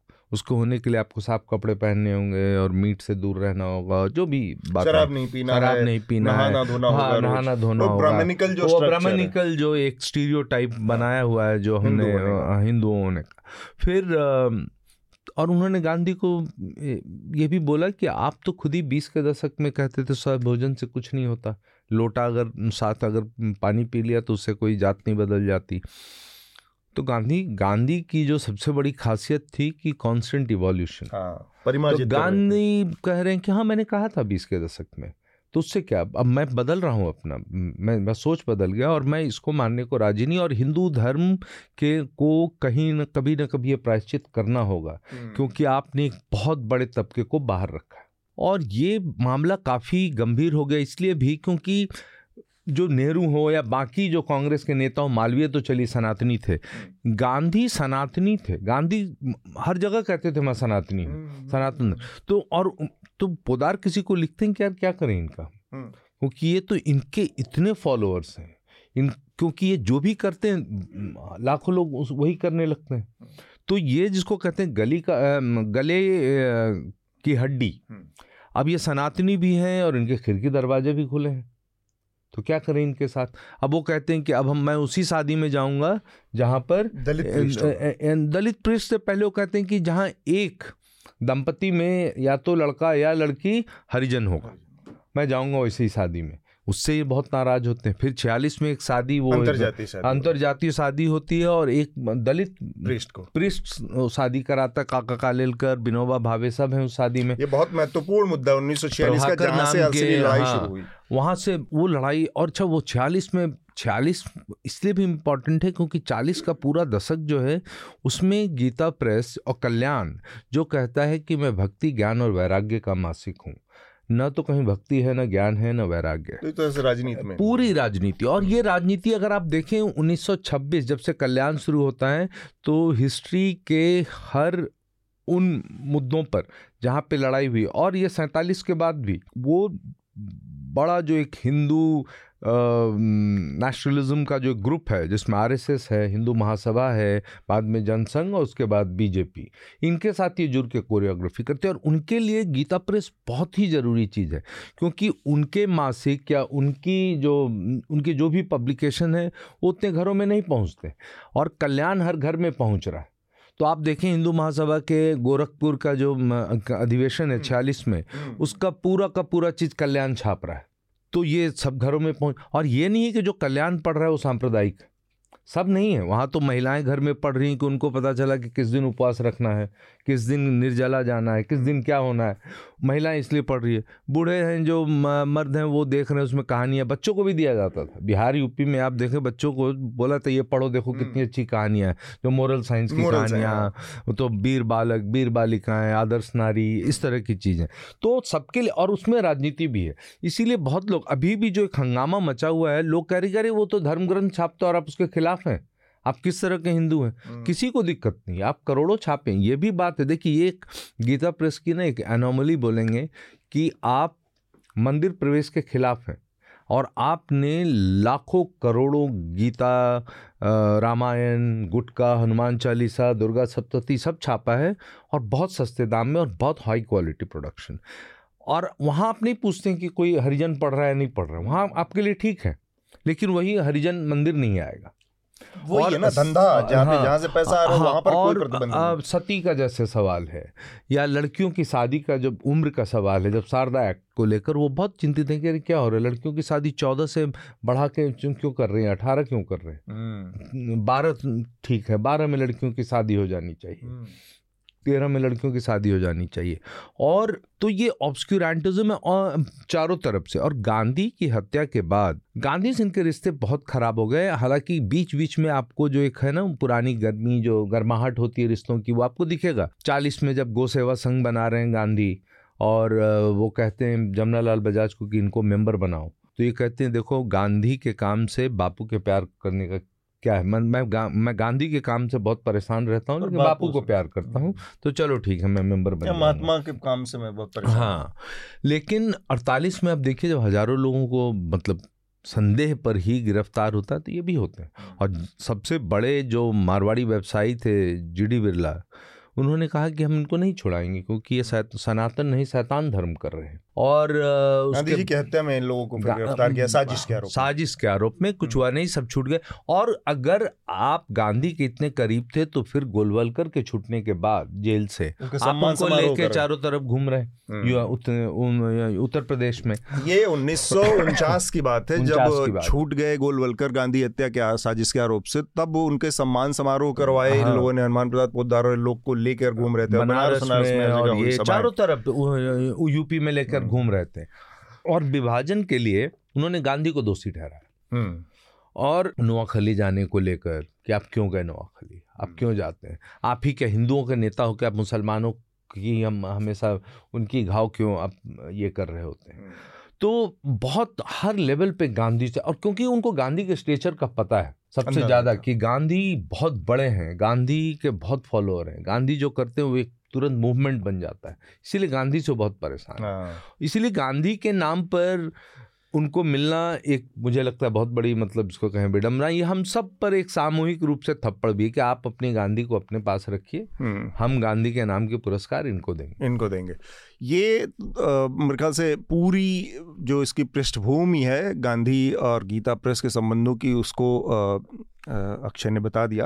अवधेश और शार्दुल से मैं इस बारे में कुछ बात करूँ? हमें थोड़ा सा जो इनका प्रकाशन है, उसके बारे में भी कि कैसे वो जो धर्म का जो एक पक्ष था गीता प्रेस का जो रामचरित मानस को घर घर पहुंचाना, गीता को घर घर पहुंचाना। गीता मतलब उसका संस्कृत के साथ, हिंदी में उसका सुगम अनुवाद और उसके साथ कॉन्टेक्स्ट के साथ, वो जो उसका योगदान है। उसके साथ जो राजनीति थी, कैसे कि स्त्री धर्म और वो पुस्तिका छापता है। स्त्री धर्म। थोड़ा सा मैं चाहूँगा कि अक्षय आप उस पर भी वो हाँ, करें क्योंकि स्त्री धर्म से आपको समझ में आएगा कि मुझे अचानक से इसलिए भी उसमें थोड़ा सा इंटरेस्ट जग गया कि अभी एक हफ़्ते पहले मैंने अपने टिप्पणी में ज़िक्र किया था कि आ, हमारे एक जज हाई कोर्ट के उन्होंने कहा था मनुस्मृति पढ़िए। तो उस मनुस्मृति में दलितों और महिलाओं के बारे में क्या कहा गया है? महिलाओं के बारे में एग्जैक्टली जो चीज़ कही गई है जो बात कही गई है उस एग्जैक्ट चीज़ को कल्याण पत्रिका में कल्याण के माध्यम से हनुमान प्रसाद पोदार छाप छाप कर घरों तक पहुंचाते थे वो राजनीति महिलाओं के। बारे में थोड़ा सा मैं आपको देखिए अब जैसे महिलाओं पर एक 1926 में उन्होंने एक बयालीस पैंतालीस पेज का एक निकाला स्त्री धर्म प्रश्नोत्तरी जो कि सरला और सावित्री के बीच का वार्तालाप है। सरला जैसे नाम से सरल महिला है उनको कुछ पता नहीं है सावित्री ज्ञानी है और उनको बता गृहिणी है और उनको सब पता है और वो बता रही हैं कि किस तरीके से औरत को रहना चाहिए। हम्म।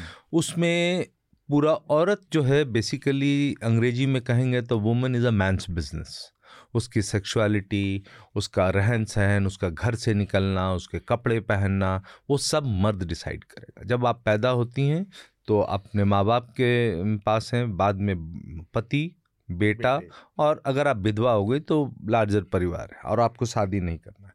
तो मैं कुछ चीज़ जैसे कि वो कहते हैं कि गोयनका गोयनका और हनुमान प्रसाद पोदार दोनों लिखते हैं। अब एक है writing to Poddar in highly contemptuous terms about women's freedom in Europe Goenka कहते हैं express fear about such freedom could do in India वो कहते हैं कि इंडिया में वेयर वीमेन आर सो मूर्ख foolish that they cannot even count till hundred बोलता अगर फ्रीडम मिल गया, यूरोप में मिला, इंडिया में अगर मिल गया तो ये यहाँ की महिलाएँ तो इतनी मूर्ख हैं कि वो सौ भी नहीं गिन, सौ की गिनती नहीं कर सकती। At the very start of his book he stated that educated women get Nernst भ्रस्ट ठीक है? He believe there was a lack of teachers with good character which led to illicit relationships in educational institutions becoming the norm though this rarely came out in the open अब अब और देखें आप। ये महिलाओं के बारे में एक पूरा वो बड़ा सीरीज़ ऑफ़ जिसको कहते हैं गोयनका ने क्या एक पैम्पलेट जो अभी भी आपको मिल जाएगा अगर उनके वेबसाइट पे जाएँ उनका बड़ा अच्छा वेबसाइट है और बहुत जल्दी उनको नारी धर्म करके उनका एक पैम्पलेट है। विज़िट किया हमने। हाँ तो Goenka in his Nari Dharma claim that women suffered from special defects of body and character and therefore they unfit to live a life of freedom These defects were a deadly mix of impurity, mm. anger, obstinacy, mm. lack of intelligence, cunningness, mm. defiance, frivolousness, restlessness, harshness, sallowness, and false daredevilry. Mm. It seems that Goenka would go to any length to deprive women of their liberty, even invoking the damage such freedom could cause to the nation, jati and society. अगर औरत भ्रष्ट हो गई तो पूरा समाज देश सब भ्रष्ट हो जाएगा तो इस तरीके से मैं इसको हिंदी में पढ़ हाँ, मेरे पास इसका हिंदी है हाँ तो हाँ, हिंदी आप पढ़ दें तो और भी उसका हाँ, कि नारी का स्थान बहुत संकुचित या सीमित हमारे यहाँ इसलिए दिख पड़ता है। उसका कारण यह है कि नारी बहुत क्षेत्रव्यापी कुशल पुरुष का उत्पादन और निर्माण करने के लिए निर्माण हाँ निर्माण के लिए बनी है। और प्रकारांतर से ही वह सारे जगत की सेवा करती रहती है। यदि नारी अपनी इस विशेषता को भूल जाए तो जगत का विनाश हो जाएगा। आज यही हो रहा है हनुमान बुद्धा नारी शिक्षा में इस पहलू को आगे रेखांकित करते हैं स्त्री को बाल युवा और विद्या जो अभी आपने पहले कहा था हम्म। उसमें पढ़ रहे थे हम्म। जो स्वतंत्र न रहने के लिए कहा गया वो इसी दृष्टि से कि उसके शरीर का नैसर्गिक संगठन ऐसा है कि उसे सदा सावधान और एक पहरेदार की ज़रूरत है हम्म। और उसका पद गौरव है ना कि उसका पारतंत्र क्या स्त्री को नौकरी करनी चाहिए? बिल्कुल हम्म। नहीं। स्त्री का हृदय कोमल होता है वो नौकरी का कष्ट हम्म। प्रताड़ना और तिरस्कार नहीं झेल सकती। हम्म। अतः नौकरी खेती व्यापार आदि का काम पुरुषों के जिम्मे और घर घर का काम स्त्रियों के जिम्मे है। अब आखिरी इसमें एक दो लाइनें क्या बेटी को पिता की संपत्ति में हिस्सा मिलना चाहिए? सवाल जवाब के रूप में जो सरला और हाँ, इनकी हाँ, बात हाँ, है उसमें कि जवाब के रूप छापी गई पुस्तक गृहस्थ कैसे रहें? गृहस्थ जीवन के स्त्री के लिए। कि हिस्सा मांगने वाली जो स्त्री है वो एक तरह से पथभ्रष्ट है। पथभ्रष्ट। पिता के उसमें संपत्ति में और उसमें जैसे कि अब उन्नीस सौ इक्यावन में जब पचास में जब इंटरिम अंतरिम सरकार है नेहरू की और लॉ मिनिस्टर अंबेडकर हैं हाँ, और ये, ये हिंदू कोड बिल हाँ। लाते हैं तो इनको नाराज़गी इस बात से और वो उनको कल्याण में कहते हीन वर्ण अंबेडकर। हम्म। हीन वर्ण अंबेडकर और उनको एक दूसरा मलाल ये भी था कि हीन वर्ण अंबेडकर ने ब्राह्मण से शादी कर रखी थी। हम्म। और वो कह रहे ये हिंदू कोड बिल ला रहा है। तो और उसके जो खिलाफ जो भी आर्गुमेंट दे रहे हैं ये वो आपको वही लगेगा जो हम लव जिहाद के टाइम में सुन रहे थे। हम्म। पहली बात जहाँ हिंदू कोड बिल आएगा तो आपकी लड़कियाँ हमारे घर की लड़कियाँ हिंदू लड़कियों को मुसलमान लड़के से शादी कर लेंगे। हमारे घर में वो गोमांस बनाएँगे, कुरान पढ़ेंगे और बाद में हिस्सा लेकर, जो क्योंकि अगर बेटी को हिस्सा मिला वो लेकर और फिर बेटी को छोड़ के आपके चले जाएँगे और पूरा सब कुछ। तो ये और ये बहुत अच्छी एक दो किताबें हिंदू कोड बिल के बनने माने किस तरीके से नेहरू ने लड़के फिर भी इतने फोर्सेस के होने के बावजूद क्या हाँ। उसमें ना कल्याण गीता प्रेस का जो रोल है वो कमाल का है। हर महीने वो पूरा जो दो तीन साल का पीरियड है क्योंकि नेहरू भी जिद में थे। अब बावन की इक्यावन बावन के चुनाव के बाद उन्होंने उसको चार बिल को दो में करके उन्होंने उसको पास कराया। ये लोग हर महीने कल्याण कहती कि आप राष्ट्रपति को चिट्ठी लिखिए। वो जो लिफाफे आते थे पहले ज़माने के उसमें कि आपको फ्री के लिफाफे हैं आप लिखिए इसमें और आप भेजिए इसके खिलाफ। हाँ। और वो पाठकों को कह रहे हैं। और वो ज़बरदस्त गुस्सा है ज़बरदस्त गुस्सा है। और उनको ये भी है कि प्राइवेटली वो राजेंद्र प्रसाद हिंदू कोड बिल के खिलाफ थे।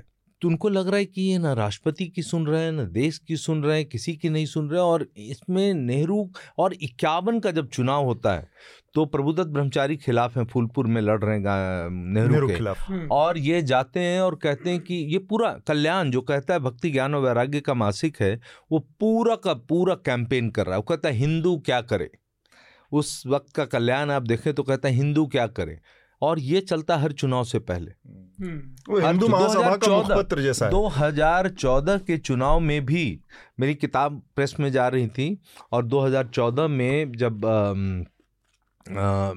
एकदम था उसी टाइम इन्होंने फिर April 2014 as the process of the sixteen Lok Sabha got under way Kalyan editor Radhe Shyam Khemka wrote a piece title vote किसको करें वोट किसको दें हम्म। Khemka began with a statement laced with excerpts from religious texts that an unjust ruler can squander with the empire inherited from his forefathers in the same way as wind blows away clouds. So Khemka said, every alert citizen should vote for a leader who was immersed in the service of religion. Hmm. अब उसके बाद इनके मुद्दे वो हैं जो आपको पता चल जाए पार्टी का नाम नहीं लेंगे वो कहते हैं कि जो सेंट्रल लॉ लाएगा काउसलेटर बैन करने के चीप फ़ूड खाने वो तो बाकी है कि कपड़े और खाना और शिक्षा और ये सब है कल्याण। तो इस तरीके से हमेशा पॉलिटिकल रहे हैं। जब ये कहते हैं कि हमने नहीं किया और हमारा काम सिर्फ़ धर्म रहा आप देखेंगे बीजेपी के जिस दिन मेरा लेख आया था एक्सप्रेस में हम्म। नीचे एक मंत्री हैं भूपेंद्र यादव उन्होंने लिखा था हम्म। और वो कुछ नहीं कह रहे वो कह रहे हमने इतनी किताबें छापी। अरे भाई किताब छापने से किसको दिक्कत है? रामायण महाभारत आप पढ़िए जिसको पढ़ना है कोई किसी को दिक्कत नहीं है। ये तो आप गांधी के नाम पर दे रहे हैं और गांधी कोई हमारे हम, हम आपके जैसे हम नहीं है वो। ठीक बहुत। तो शार्दुल ये और अवधेश ये पूरा हमने डिस्कशन कर लिया कि इसका कॉन्टेक्स्ट क्या है। जी। थोड़ा सा हम इसमें और एक चीज़ जा, जानेंगे जो गांधी की हत्या के बाद की जो राजनीति है वो बाद में लेकिन पहले मैं इन दोनों लोगों से इनके इस पर एक कमेंट ले ले रहा हूँ जो कि हमने देखा। और जो यहाँ पर चल रहा है।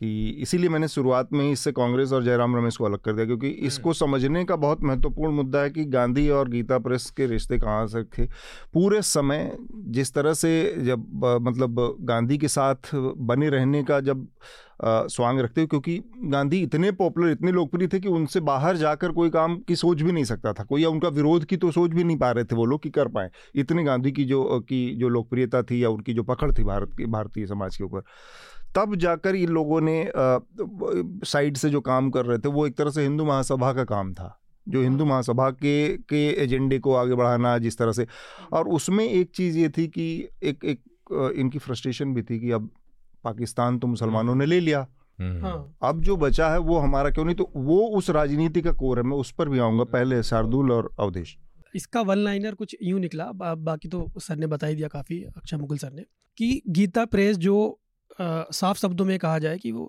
दलित और स्त्री विरोधी था हम्म। और उसको इतने बड़े सम्मान से नवाज़ नवाजना गांधी शांति पुरस्कार तो ज़ाहिर सी बात है सवाल तो उठेंगे ही दूसरी बात जब सर ने काफ़ी कुछ बताई दिया लेकिन फिर भी मैं थोड़ा सा जोड़ता हूँ इसमें कि अंबेडकर और गांधी जब दलितों की बात कर रहे थे तो ये मतलब उसमें इस तरह के हेडिंग कुछ छपते थे कुछ लेख छपते थे जैसा मैं पढ़ रहा था कि अछूत और नीची जाति में जन्म लेना हम्म। पिछले जन्मों के कर्मों का फल है। हम्म, तो इस तरह उन्होंने लिखा लिखा। उसके बावजूद फिर जब गांधी जी की हत्या हुई तो कैसे पोदार और इन इनको गिरफ्तारी हुई फिर जब वो गोलवलकर जब बाहर आए थे जेल से तो उसके सम्मान में कैसे इन्होंने प्रोग्राम ऑर्गेनाइज कराए? और कैसे एक मुहिम मतलब छेड़ी हुई थी Ambedkar Hindu code bill pay कैसे एक मुहिम छेड़ी हुई थी? कैसे उनके खिलाफ लेख लिखे जाते थे कि भाई ये कैसे महिला जो हिंदू कोर्ट बिल के लिए बोला है पूरा इलेक्शन ही उस समय जो है उसके आधार पे हुआ। नेहरू जी जो है जो पूरा पहले तो उससे इलेक्शन होता था ना? हम्म। वोटिंग में तीन तीन चार चार महीने हाँ, हाँ, छह छह महीने इक्यावन बावन हुई हाँ, इक्यावन के में शुरू हुआ हाँ, बावन में चल हाँ, हाँ, हाँ, हाँ, तो लंबे समय तक हुआ तो उन्होंने जा जाके शहर शहर गाँव गाँव घूम घूम के पूरा हिंदू कोर्ट बिल पे बेसिकली इलेक्शन पूरा फोकस हम्म, ही पूरा हिंदू कोर्ट बिल पे हाँ और उस समय ये गीता प्रेस बिल्कुल उसके अगेंस्ट में खड़ा था। हम्म। इसके अलावा जो है अंधविश्वास पोंगा हम्म। पंथ जैसे साहित्य छाप छाप कर उन्होंने घर घर पहुँचाने का काम किया तो ज़ाहिर सी बात है कि ऐसे गीता प्रेस को अगर सम्मान दिया जाएगा इस देश में तो सवाल तो उठेगा ही। एक बात शार्दुल? ये काफ़ी सारी बात हो गई तो मैं काफ़ी सारी बात रखूँगा। हम्म। पहली बात तो क्या हनुमान प्रसाद पोद्दार अकेले व्यक्ति थे कहने वाले? ये सब जो बातें कही गई। हम्म। काफ़ी सारे लोग थे हिंदुस्तान में आज भी हैं दुख की बात यह आज भी है हम उस पर बात करते भी हैं। चाहे वो जाति विशेषक हो चाहे वो नारी विशेषक हो। क्या अपने समय की कंजर्वेटिव पॉलिटिक्स का समर्थन करना ये वारंट करता है कि आप उसे पूरी तरह से सामाजिक परिवेश से विच्छेद दे देंगे। मैं ये इसलिए कह रहा हूँ क्योंकि मेरा मन अभी तक नहीं बना इस पर कि ये पुरस्कार इन्हें देना चाहिए था कि नहीं। ठीक है? गोलवलकर गुरु गुरु जी गोलवलकर की बात हुई तो क्या हो गया तो? अगर उन्होंने उनके लिए उस समय किए वो कन्विक्ट तो नहीं हुए थे ना हुए। लेकिन गांधी की हत्या तो अभी हुई मैं, थी। मैं बात कर लूँ पहले हम्म। तो वो कन्विक्ट तो नहीं हुए थे ना? और उन्हें पूरी तरह से सुप्रीम कोर्ट ने बरी किया। अगर हम सिचुएशन को इन्वर्स कर दें तो? हम उनसे अग्री नहीं करते उनकी आइडियोलॉजी में कहीं से कहीं तक भी। लेकिन क्या मुक्त विचार मुक्त फ्रीडम फ्रीडम ऑफ़ स्पीच क्या हम्म। इसी बात का नाम नहीं है कि आपसे विपरीत जो आपने कहा भी विपरीत से विपरीत विचार भी रखे जाने की पूरी संभावना है। अब रही बात कल्याण और उसकी। कल्याण और गीता प्रेस के अधिकतर प्रकाशन आस्था के दृष्टिकोण से प्रकाशित होते हैं। सामाजिक से नहीं, जो उन्होंने बात बताई मैं उस पर आऊँगा। उसके मूल उनका काम है आस्था को बढ़ाना, है ना? चाहे वो किसी भी तरह की, और ख़ास तौर से सनातन धर्म की। अलग अलग चीज़ों को, मंत्रों को, उनके विचारों को। अब मैं जानता हूँ, आप जानते हैं कि उसमें बहुत सारी रूढ़ियाँ हैं, उसमें अवैज्ञानिक बातें हैं, है ना? लेकिन आस्था लोगों के, करोड़ों लोगों के जीवन का पार्ट है, और वो एक प्रकाशन ये काम करता है, और वो काम उस समय शुरू हुआ जब उसको करने वाला कोई नहीं था, है ना? अब क्या उसमें केवल रूढ़िवादिता है, केवल अंधविश्वास है? नहीं। उसमें बहुत सारी चीज़ें हैं जो भारत के इतिहास की इकट्ठी हुई चीज़ें हैं, जो धर्म ग्रंथों में लिखी हुई हैं, लेकिन उसमें फिलॉसफी भी बहुत सारी है। और ये मैं इसलिए कह रहा हूँ, मेरे, मैंने, मेरी उम्र इस समय चालीस से थोड़ी कम है और घर से अलग होने तक मेरे घर में 1900 मेरे ख्याल से, सड़सठ से कल्याण लगातार आता था। तो ये सारे सवाल मेरे मन में हैं। अच्छा एक चीज़ और। गीता प्रेस का प्रकाशन अधिकतर अभी भी बिकने वाला भी गीता ही है, जो श्रीमद गीता। उनका सबसे ज़्यादा बिकने वाला प्रोडक्ट है। शांति पुरस्कार उन्हें दिया जाना चाहिए, इस पे मेरा मन अभी नहीं बना। लेकिन फिर वो पुरस्कार देने वालों पे करता है तो मैं पुरस्कार जिन्हें मिला उन्हें देख रहा था। तो 2019 में वो ओमान के सुल्तान को दिया गया। मेरे ख्याल से वो भी गांधी जी के मूल्यों पर सही नहीं उतरते। पर चलिए, उस पर आप फिर भी हो सकते हैं। लेकिन 2005 में वो डेसमंड टूटू को दिया गया था, तब तो भाजपा भी नहीं थी। डेसमंड टूटू साउथ अफ्रीका के आर्च बिशप थे। और उनकी काफ़ी इज़्ज़त रही दुनिया में तब तक, जब तक ये बाहर नहीं आ गया कि सेक्सुअल अब्यूज ऑफ़ चिल्ड्रन में उन्होंने भी लोगों को छुपाया था। उनकी इज़्ज़त की किरकिरी फिर हमेशा के लिए हो गई थी। क्या वो राज़ी थे? तो हमें याद रखना चाहिए, हर सरकार अपने फ़ायदे और अपने दिखाने के लिए पुरस्कार देती हैं। भाजपा भी यही कर रही है। और इस पुरस्कार मिलने वालों की लिस्ट में बहुत सारे नाम आपको ऐसे मिल जाएँगे जो गांधी जी के मूल्यों पर खरे नहीं उतरते। अब जो रही बात आ, कितने लोगों को अब तक दिया गया? उन्नीस से शुरू हुआ था और 2006 से 12 तक स्थगित था लंबित रहा था। मेरे ख्याल से छह साल नहीं दिया गया था। अब इसरो को भी मिला है चंडी प्रसाद भट्ट जी को भी मिला है।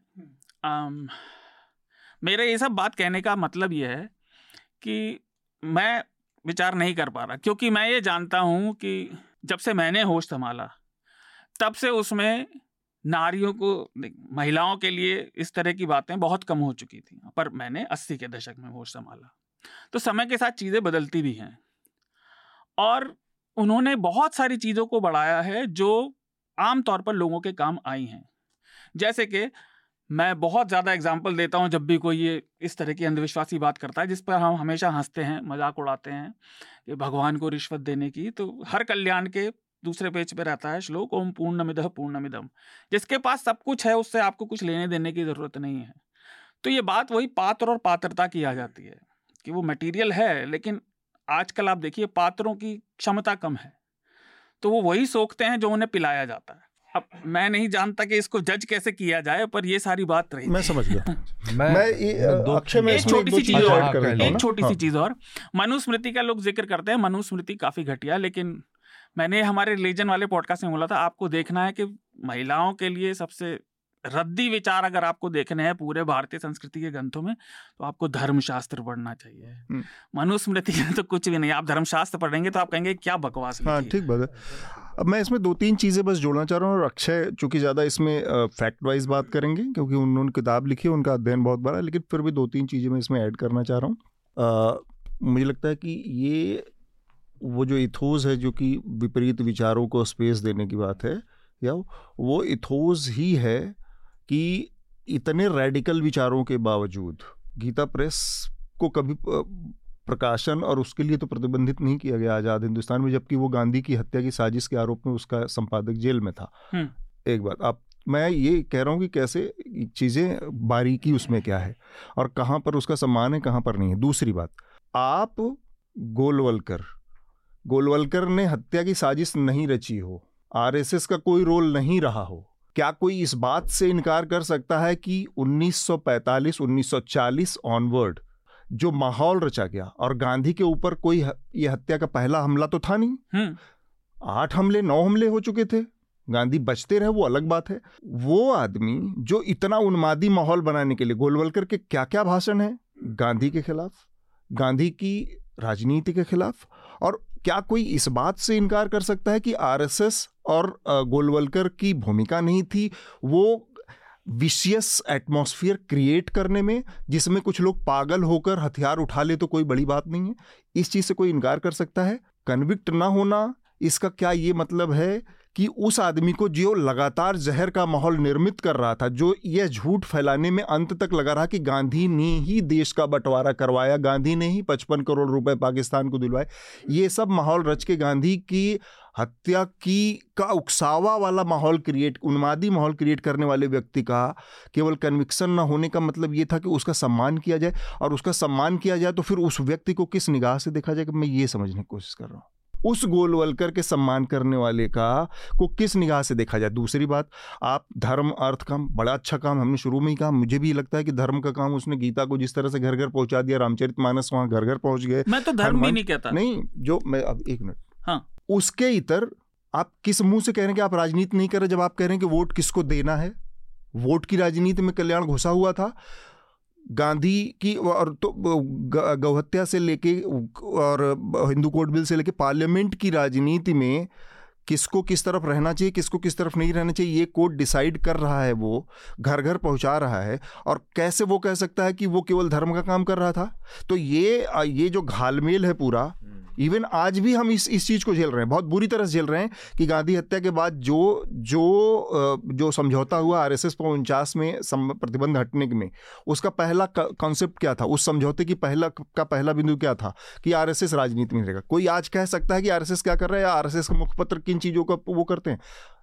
तो मैं ये इन चीज़ों को कह रहा हूँ कि हम कई बार क्या करते हैं कि और ये मैं भी गलत उस मामले में हो सकता लेकिन हमें इन चीज़ों को केवल टेक्निकलिटी में कि इसका कन्विक्शन नहीं हुआ इसलिए इसका सम्मान सही था ये काम कोई वकील कहे तो बहुत अच्छा लगता है उसके मुँह से। और मतलब अगर कुछ और इसमें शार्दुल आपको जोड़ना जोड़ लेकिन अंतिम में मैं चाहूँगा कि अक्षय अपनी बात मैं बहुत छोटी छोटी दो तीन मैंने यही कहा कि वो ऐसा करने वाले अकेले नहीं थे। अब अरे भाई तो ऐसा करने वाले इतने बड़े भी तो और कोई नहीं थे। नहीं, नहीं, आप किस पोजीशन पर खड़े हो मैं गोलवलकर को नहीं कह रहा मैं हनुमान प्रसाद पोद्दार को हनुमान प्रसाद पोद्दार बहुत छोटे आदमी नहीं थे बहुत बड़ी शख्सियत थे। हाँ हाँ तो मैं, मना कहा तो अब हनुमान प्रसाद पोद्दार एक बात कहेंगे और कोई राम रामलाल श्यामलाल यहाँ चौराहे पे खड़ा होकर वही बात करेगा। तो कौन किस ज़मीन पर खड़ा होकर बात कह रहा है उस ज़मीन उस बात का उस उतना आधार और उसकी उतनी उसके उतने नतीजे होते हैं। दूसरी बात जो मैंने कही कि भाई राजनीति में सभी हिस्सा लेते हैं उसमें मुझे तो नहीं लगता कि राजनीति में किसी की तरफदारी करना अपनी विचारधारा के हिसाब से कोई गलत बात है। बिल्कुल गलत बात है ना? है। अच्छा एक चीज़ और जो मैं कहनी भूल गया था मैंने लिख ली थी। क्या आज का परिवेश ये इस बात का प्रमाण नहीं है कि उनकी वो राजनीति पूरी तरह से हार गई? चाहे वो महिलाओं को लेकर विचार हो आम विचार जनता में चाहे वो रूढ़िवादिता हो वो हार चुकी है। उसमें सुधार की बिल्कुल आवश्यकता है। सुधार होना भी चाहिए। और हम लोग उस पर लगातार बात करते भी रहते हैं कि हमारे व्यक्तिगत विचार क्या है। मतलब वो हार गई हो सकती है हारी लेकिन वो हारी किसी राजनीतिक आंदोलन से नहीं है। वो हारी इंडिविजुअल लोगों के उससे है। आज भी एक ही घर में आपको जीन्स पैंट और शॉर्ट्स पहनने वाली भी महिलाएँ मिलेंगी और साड़ी लपेट के घूंघट करने वाली भी महिलाएँ मिलेंगी। तो, तो वो हारा किसी पॉलिटिकल मूवमेंट या किसी रिलीजियस रिफॉर्म का नतीजा नहीं हाँ, है। तो मैं ये कह रहा हूँ। तो इस मूढ़ता को बढ़ाने का काम तो किया ही किया गया है। हाँ तो उन्होंने किया लेकिन वो हार गए ना। मैं केवल यही कह रहा था। और मैं उनकी तरफदारी भी नहीं कर रहा। ये सुनाई ऐसे देखा मैं तरफदारी कर रहा हूँ। मैं ये कहना चाहता हूँ मुझे मैं मन नहीं बना पा रहा कि मैं कैसे जज करूँ ये ठीक है या नहीं। बस। चलिए ठीक है। पहली बात आपने कही कि तरह उन क्या गलत था? अलग तरह अलग अलग विचारधारा की चीज़ें होनी चाहिए। आप कल्याण एक कल्याण उठा लीजिए। आपको अस्सी के दशक जो आप लगता है पढ़े अस्सी के दशक में या बीस के दशक का या तीस के दशक का किसी भी दशक का जिसमें जो गीता प्रेस जिसमें विश्वास करता था, उसके खिलाफ एक पाक्षिक, मासिक, साप्ताहिक जो होता है होता है कि चलिए आपके खिलाफ लेफ़्ट वाला भी लिख रहा है, राइट वाला भी लिख रहा है, इस तरह का क्या वो प्लेटफॉर्म था? नहीं। कभी नहीं। एक हिंदू महासभा मंदिर प्रवेश के फेवर में था। क्या कभी हिंदू महासभा को उन्होंने लिखने दिया कि मंदिर प्रवेश ठीक है? कभी नहीं। तो ये सिर्फ़ सनातनी मूल्य, जिन चीज़ों पे एग्रीमेंट था, वही लिखा गया वहाँ पे। दूसरी बात आपने कहा कि अस्सी के दशक में महिलाओं पे बहुत कम हो गया। एकदम गलत। 1926 का छपा हुआ स्त्री धर्म प्रश्नोत्तरी सात लाख। अभी भी आप दिल्ली के रेलवे स्टेशन चले जाए अभी भी सबसे ज़्यादा बिकता है। ठीक है तो कोई तो पढ़ रहा है कोई तो उससे प्रभावित हो रहा है। नारी अंक जो इनका एनुअल इशू है। अभी भी आप जाएँ तो बहुत कम इनके एनुअल इशू है जो हज़ार पेज के होते हैं वो। हाँ जो साल के शुरू में हाँ, आता हर है। साल का एक आता हाँ, है हर साल का एक आता है। नारी अंक कांस्टेंट रिप्रिंट में हिंदू धर्म अंक कांस्टेंट रिप्रिंट में। कोई तो पढ़ रहा है आपको या मैं कम से कम दिल्ली शहर में बसंत कुंज में मैं तीन महिलाएँ वो कौन सा इलाका है सुंदर नगर हम्म। वहाँ पे मैं दो बहुत बड़े अमीर फैमिली की मतलब वृद्ध महिलाएँ एक काफ़ी वृद्ध महिला थी एक मतलब रही होंगी साठ की। वो कह रही वहाँ पे एक रिवाज है कि बेटियों की जब शादी होती है उनको भी दिया गया और वो कहेंगे मैंने अपनी बेटियों को दिया वो बेटी अमेरिका में रहती है। वो जाते हुए दहेज में नारी अंक दिया गया। कल्याण का। कल्याण का। और उस सिल्क के कपड़े में लपेट के। तो हम एक अपने लाला लैंड में रह रहे हैं। हमें लगता है कि नहीं हो रहा है। और लोग पर अगर आप देखें आप कह रहे हैं कि अब ख़त्म हो गया वो हार गया है। ये मैं बड़ा आश्चर्यचकित हूँ कि आप कह रहे हैं। ये अगर आप देखें तो रूढ़ीवाद तो बढ़ गया है। पहले अगर आप अपने ही मैं इस दफ्तर की बात नहीं कर रहा हूँ मैं। मैंने टाइम्स ऑफ़ इंडिया में सत्रह साल काम किया दो हज़ार से लेकर दो हज़ार सत्रह में बड़े बढ़िया कॉलेज और बहुत बढ़िया इंस्टीट्यूट से पढ़ी हुई महिलाएँ जो 2000 में नहीं करती थी आ, वो क्या होता है जो पतियों के लिए उपवास करते हैं। वो इस तरह की चीज़ें करवा चौथ। इस तरह की चीज़ें इस वो बढ़ता है। आप किसी भी बड़े बड़े कॉर्प हमारे दोस्त हमारे जितने जानने वालों के लोग हैं फ्रेंड्स की वाइफ्स ये जो यहाँ कॉपरेट में काम करती हैं आप देखिए बढ़ता जा रहा है। रूढ़ीवाद कम कहाँ हुआ है? रूढ़ीवाद हम जो कह रहे थे अतुल कि हम जींस भी पहनेंगे लेकिन वो बिलीव करें नहीं एक जिस तरीके से भी कर रहे हो। अगर आप उठा के फिगर देख लें, अक्षय तृतीया से लेके करवा चौथ और इस तरह की तमाम फास्ट जो कि बहुत अच्छा इतना ही नहीं हुआ, एक इनका एक नेशनलाइजेशन भी हुआ इन सब का। करवा चौथ बिहार में कोई नहीं मनाता था कभी। हमारी माँ के जनरेशन में हमारी माँ के जनरेशन में कभी और हमारी दादी के जनरेशन में करवा चौथ बिहार में तो नहीं मनाया गया। अब मैं देखता हूँ कि चप्पे चप्पे में महिलाएँ करवा चौथ कर रही तो? तो नहीं नहीं तो मैं नहीं कर रहा हूँ। उससे मैं ये नहीं करूँ कि समाज ये हो गया। वो तो तो हम हर चीज़ पे तो कर सकते हैं। मैं ये कह रहा हूँ कि इस तरह का सोच, एक पत्नी जो, एक, जो बहुत अच्छे इंस्टीट्यूट ये कौन सा रैशनल बैकग्राउंड ये कहाँ का रैशनैलिटी है कि मैं किसी के लिए उपवास रख रही हूँ? ठीक है? और ये वैसे बैकग्राउंड से जो कभी उ, उनका कोई ये भी नहीं कि छोटे शहर का बैकग्राउंड है। हमारी तरह वो कोई मुफसिल शहर से नहीं आती हैं वो। वो दिल्ली में पली बढ़ी है लेकिन ये कहीं ना कहीं ये फैल रहा है। और ये जो गोयंदका के जो जितने पैम्पलेट्स हैं और हनुमान प्रसाद पोदार के महिलाओं के बारे में इतने इतने। क्यों बिक रहे हैं? कैसे बिक रहा है? कौन पढ़ रहा है उसको? भी यहीं आके जाना छठ के बारे हाँ? में छठ की जो बात चल रही हाँ, और हाँ की मैगजीन अब मैं एक चार लाइन ये जो अब हम्म। आप कह रहे थे कि राजनीति कर रहा था तो क्या? ठीक है राजनीति को दिक्कत नहीं है। भक्ति ज्ञान वैराग्य का मासिक फरवरी के सैंतालीस में कविता छापता है हिंदुत्व विहीन स्वराज से क्या होगा? यदि हम में हिंदुत्व न होगा क्या स्वराज हित अगर हम में हिंदुत्व न होता क्यों स्वराज हित लड़ते? हो जाते सब यौवन क्रिश्चियन क्यों झगड़ों में आते? क्यों डरकर कुर्बान करते? क्यों क्यों जेलों में सड़ते? क्यों गोली सीनों पर सहते? क्यों फांसी पर चढ़ते? आज किसी को खुश करने हित धर्म दिए क्या होगा? क्या होगा ऐसे स्वराज से जो हिंदुत्व न होगा? ये भक्ति ज्ञान और वैराग्य कहाँ है इसमें? मैं पूछता हूँ। फिर लिखते हैं वो हिंदी हिंदू धर्म हिंद का प्यारी हिंदी भाषा हिंदी भोजन हिंदी भोजन भाषण प्राण में बहती हिंदी श्वासा आज चल रहा है हिंदी पर हिंदुस्तानी फांसा हर प्रकार हिंदू हत्या हो देखे हिंद तमाशा। आज चाहे तो पाकिस्तान अदा सुदूर बहा दें आज चाहे तो हम अवनी से अत्याचार मिटा मिटा दें आज चाहे तो दुनिया भर में राम राज्य फैला दें।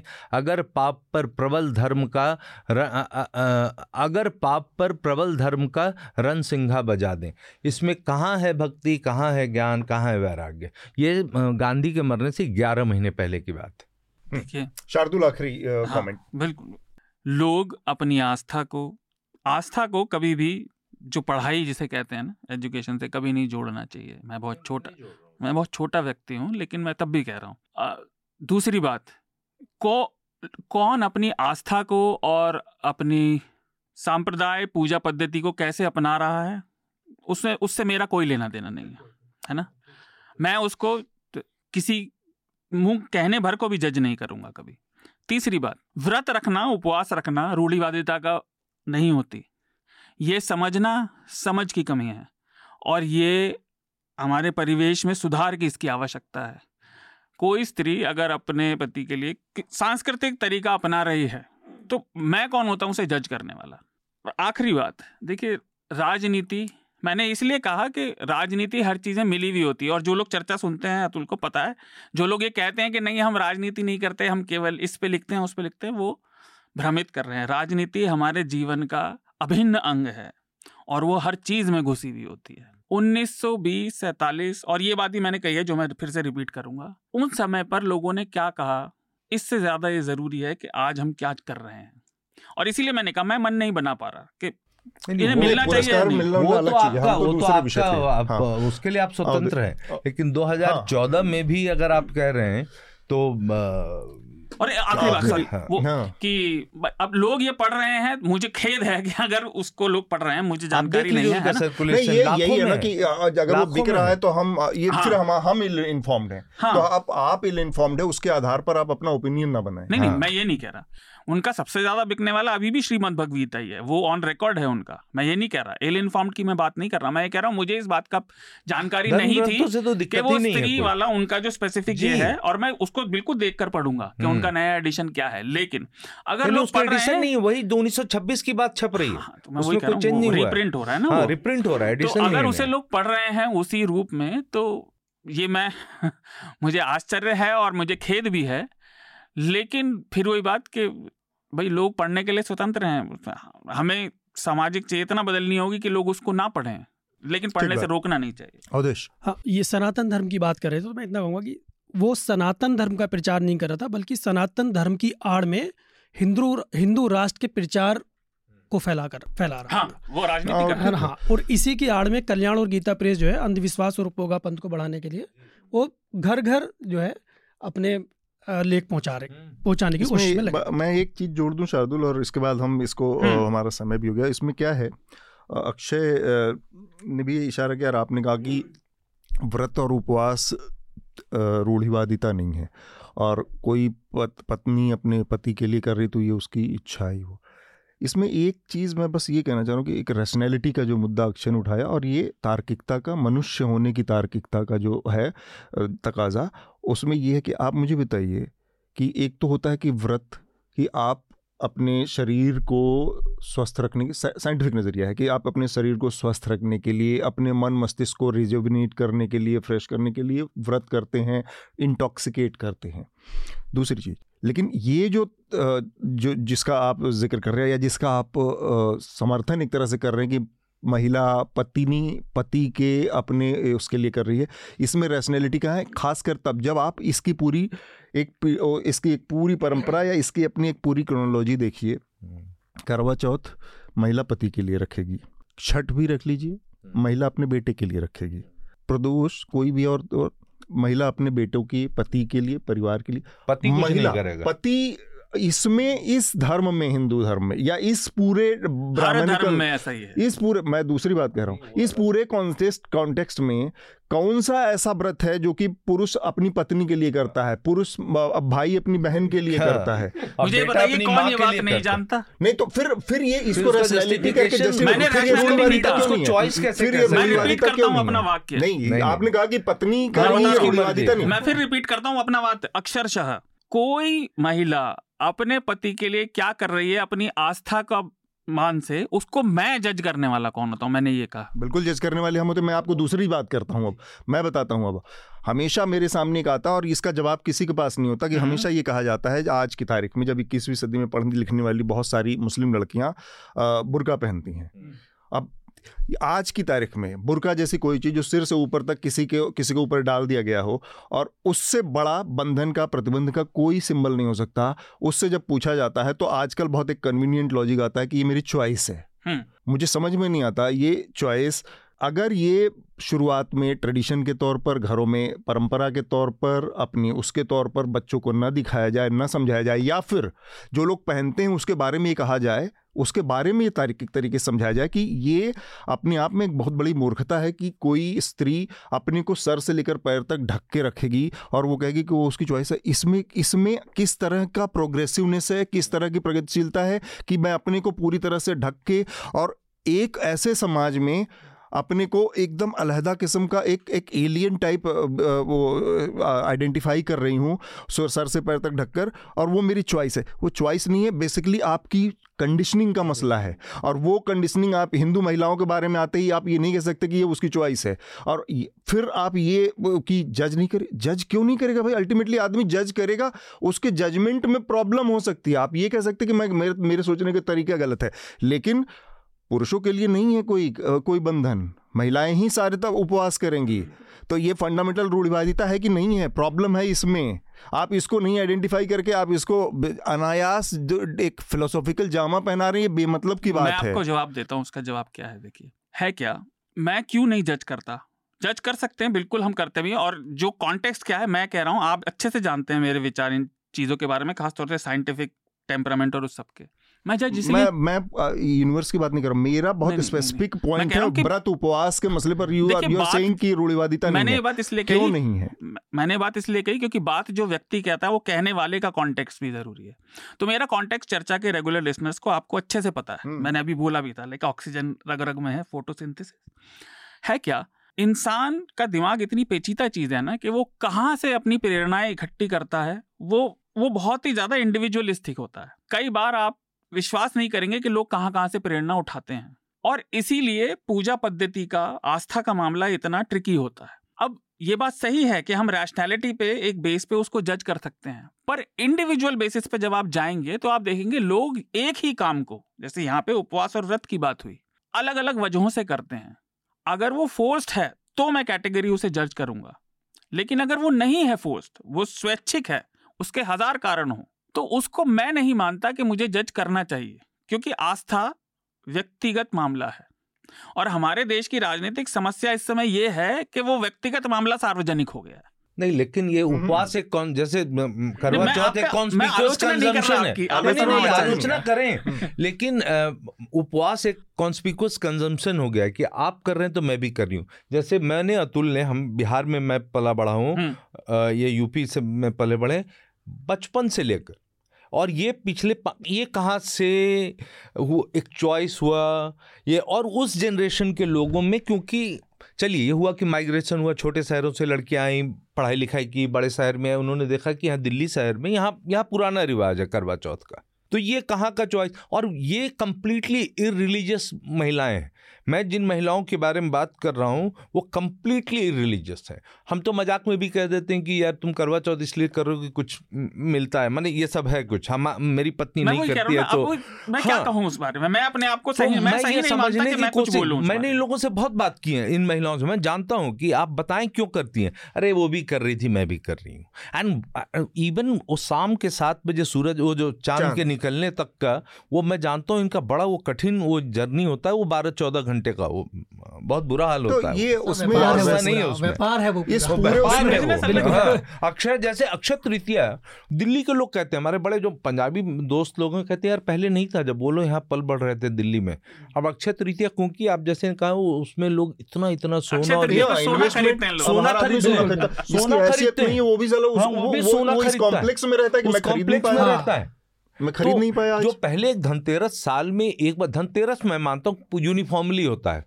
हर जगह हर समाज में आप देखिए इंडिया में सब लोग धनतेरस में कोई चम्मच ही खरीद लेगा लेकिन खरीद स्टील का बर्तन खरीद लेगा स्टील का बर्तन खरीद लेगा। ये नहीं था कि सोना खरीदना जिसको मेटल खरीद। अब देखिए आप अक्षय तृतीय इतना बड़ा अखबारों में ऐड देखिए। उसमें कहाँ आस्था है भाई क्या है वो? आप जो कह रहे हैं ना कॉमर्स है वो। ये कन्वीनियंट का लॉजिक बहुत सारा इसमें हमेशा आ जाता है आस्था के मामले में और ये इसीलिए मुझे कई बार मतलब कई बार हमारी हीटेड आर्गुमेंट यहाँ पे अलग अलग लोगों से होता है। क्योंकि ना वो मंदिर भी बनना आस्था का प्रश्न था कि तोड़ दिया हमने मस्जिद गिरा दिया कि आस्था है अलग विषय है। नहीं नहीं वो भी आस्था था।